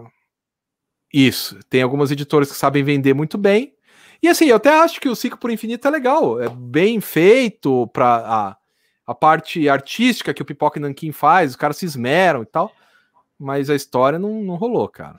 Não cara, rolou. eu acho que valeu, valeu trazer, porque a gente sempre ouvia falar, era um gibi que marcou a velha guarda, né? A galera dos anos 70. É, eu acho que talvez seja isso, cara. É. Pra galera mais antiga, talvez ele fosse muito importante, né? O tipo do desenho e tal, e a galera se empolgou e tudo bem, né? Uhum. Pelo menos a gente a gente, né, vai atrás. Ó, o Daniel falando que o Incal é muito bom. Mas é, gente... é sim. É sim. É, eu é que, que não gosto. É, só que é que eu, eu não consigo. É, o, o, o, Tony também tinha falado, né? Que é parecido com Prometeia de ser um tratado de magia e tal. Mas, Isso. velho, eu, eu sinceramente eu acho insuportável o Incal, cara. Desculpa eu falar isso. Insuportável. Insuportável. E, e o, o, o, a droga do, do, do, do, Eu tenho que reler para poder falar essas coisas. Eu tenho ele assim, aqui, cara. Acho é, que eu vou é, reler para ver é, se. É, não, eu sempre, eu tô com ele aqui também. Eu, tô, eu, eu, sempre quero pegar e morder a língua, ler e falar, cara, eu despertei para a vida. E pode acontecer. Eu estava errado, é. Po, não, pode acontecer. Eu sempre tô com essa esperança, porque as pessoas falam com tanto amor do Incal que eu queria participar disso também. Saca? Pois é. Mas olha o que o Hugo falou sobre essa coleção clássica da Marvel. Se você não se transportar para os anos 60, não funciona. É bem isso mesmo, cara. É bem isso aí. Essa Homem-Aranha, Surfista Prateado, principalmente Surfista Prateado, se você não entender a vibe que tava rolando ali em 68, 69, psicotrópico, se você não entender essa vibe, é chato mesmo. Mas eu gosto porque eu sou historiador, afinal. Ó, alguém aqui falando que caiu do cavalo com o Gil, eu não li ainda. Aí, o Junjito é superestimado, eu gosto bastante, cara, dele. É... Felipe Garcia. Ah, é parece que... que são 50 mesmo do Ken Parker, então. Eu, eu, eu não faço ideia, cara. Eu, eu, eu, não tô afim de fazer as contas agora, depois eu vou ver. É. não faço ideia, mas se vocês estão dizendo, se vocês sabem o que estão falando, tá ótimo. O importante é vocês estarem. É, e os cara, e a, essa série vai ser em julho só, só no segundo semestre. Então até lá vão divulgar quantas são e tal. Provavelmente vai ter um sistema de assinatura. Eu, eu tenho né? vontade, né? cara. Eu li pouca coisa do, do, do, do, Ken Parker, mas ele é outro quadrinho assim que eu tenho muita vontade. Esse eu tenho vontade de conhecer, cara. É. Muita é. vontade de conhecer. O problema é vontade de conhecer com uma coleção de 50, né? É diferente do, do Príncipe Valente, por exemplo, que eu, como historiador, eu sei que eu vou gostar, mesmo que a história seja ruim. Não, mas é, é, isso que eu te falo, né, Escama? Assim, é aí que a gente tem, tem. Eu tenho uma tendência a curtir o. Ah, 50 volumes, duas histórias cada. Tá duas histórias cada. Bimestral, trimestral. É, eu tô afim de, de acompanhar. Vamos ver, né? E, e 50 volumes, velho. Uma coleção de 50 volumes no país, no momento que a gente tá vivendo, não só esse país, né? Mas no momento que a gente tá vivendo no mundo de estabilidade, não sei nem se tem humanidade para comprar esse gibi lá no futuro. É, são, ó, se for bimestral, são 100 meses. 100 meses dá 8 anos, hein? Sim. A coleção do, do Snoopy lá, do Peanuts, levou 12 anos. Norte-americana, da Fantagraphics, levou 12 anos para ser completada. Se você tá. Que daí também dá para você ir lendo e tal. Não, né? Você não pode esperar Sim. acabar para começar a ler, né? Que é o que eu tô fazendo com o Lobo Solitário e o, e o Príncipe Valente. Mas também tenho tanta coisa para ler que tudo bem ficar na, na fila, né?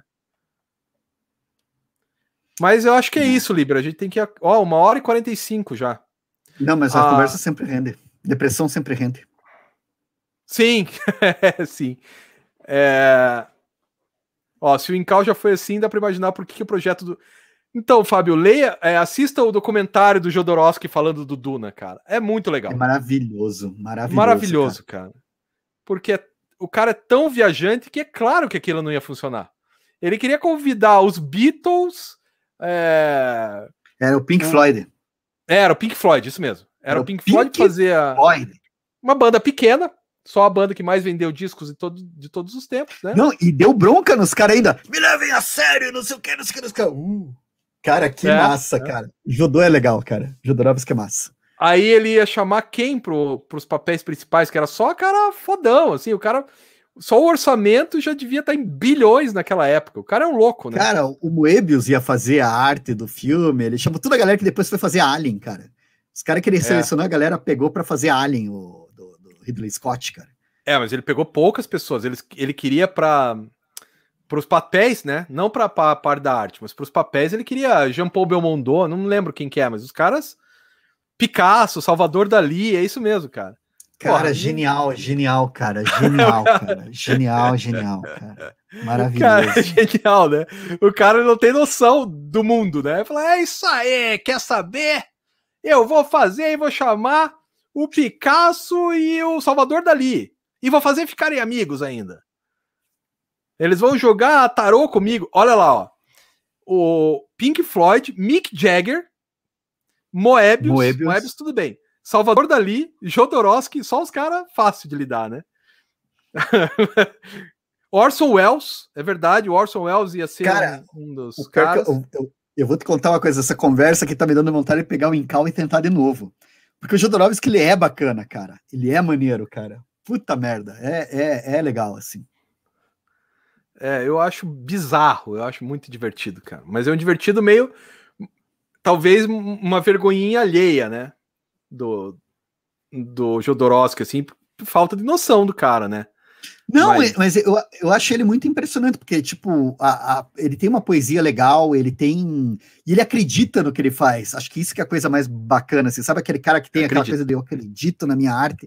Isso é lindo, cara. Eu acho muito como, bom. Como todos os caras que morreram subindo o Everest, né? Eles também acreditavam que eu subi. Iam descer. Sim, sim, mas né? o próprio Van Gogh, né, cara?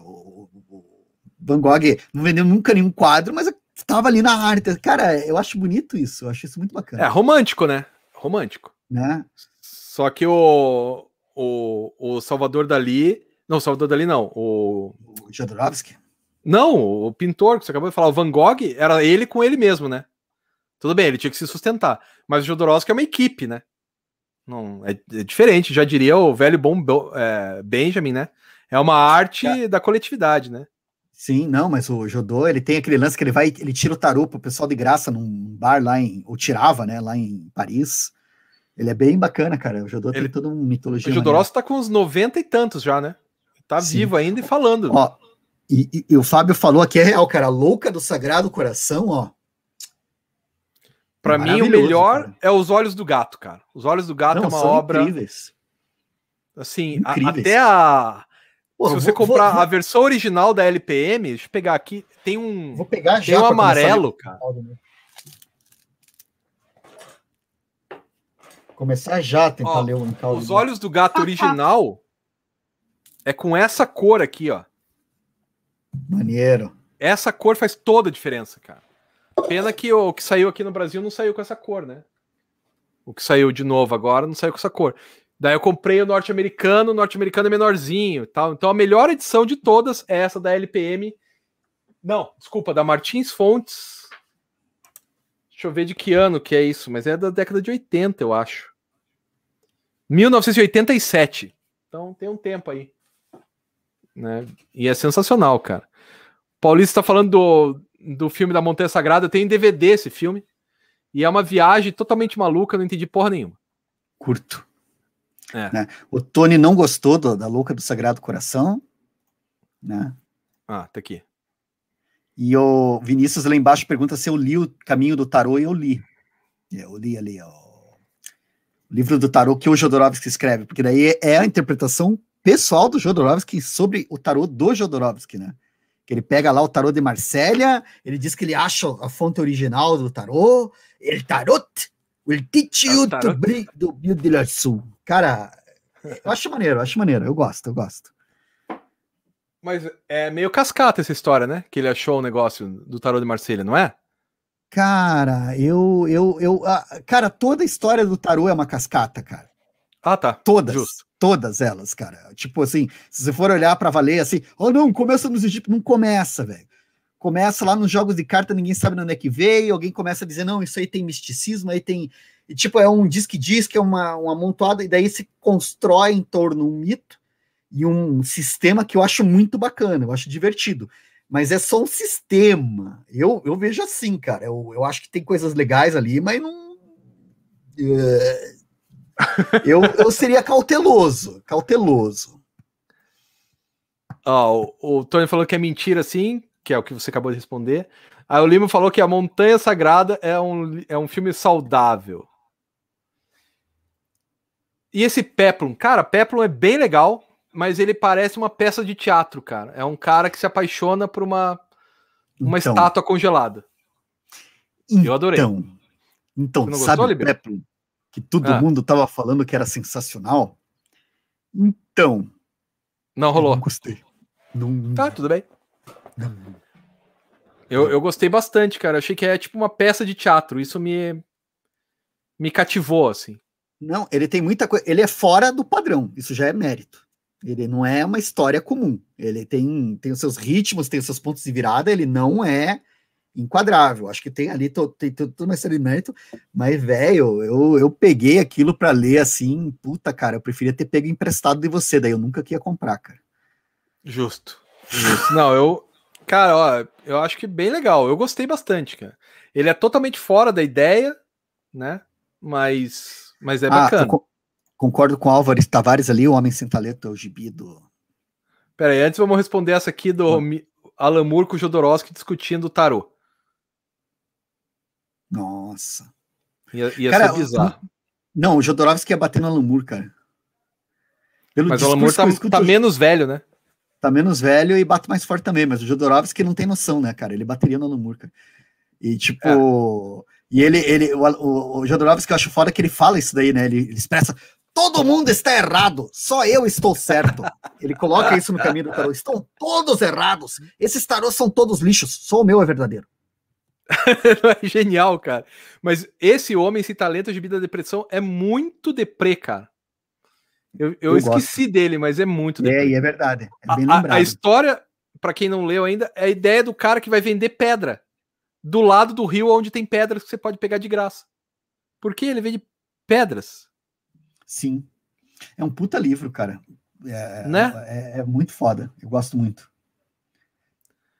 É, o Lucas está perguntando se a gente falou do Pompeu. Sim, falamos, cara. Sim. Pompeu é foda.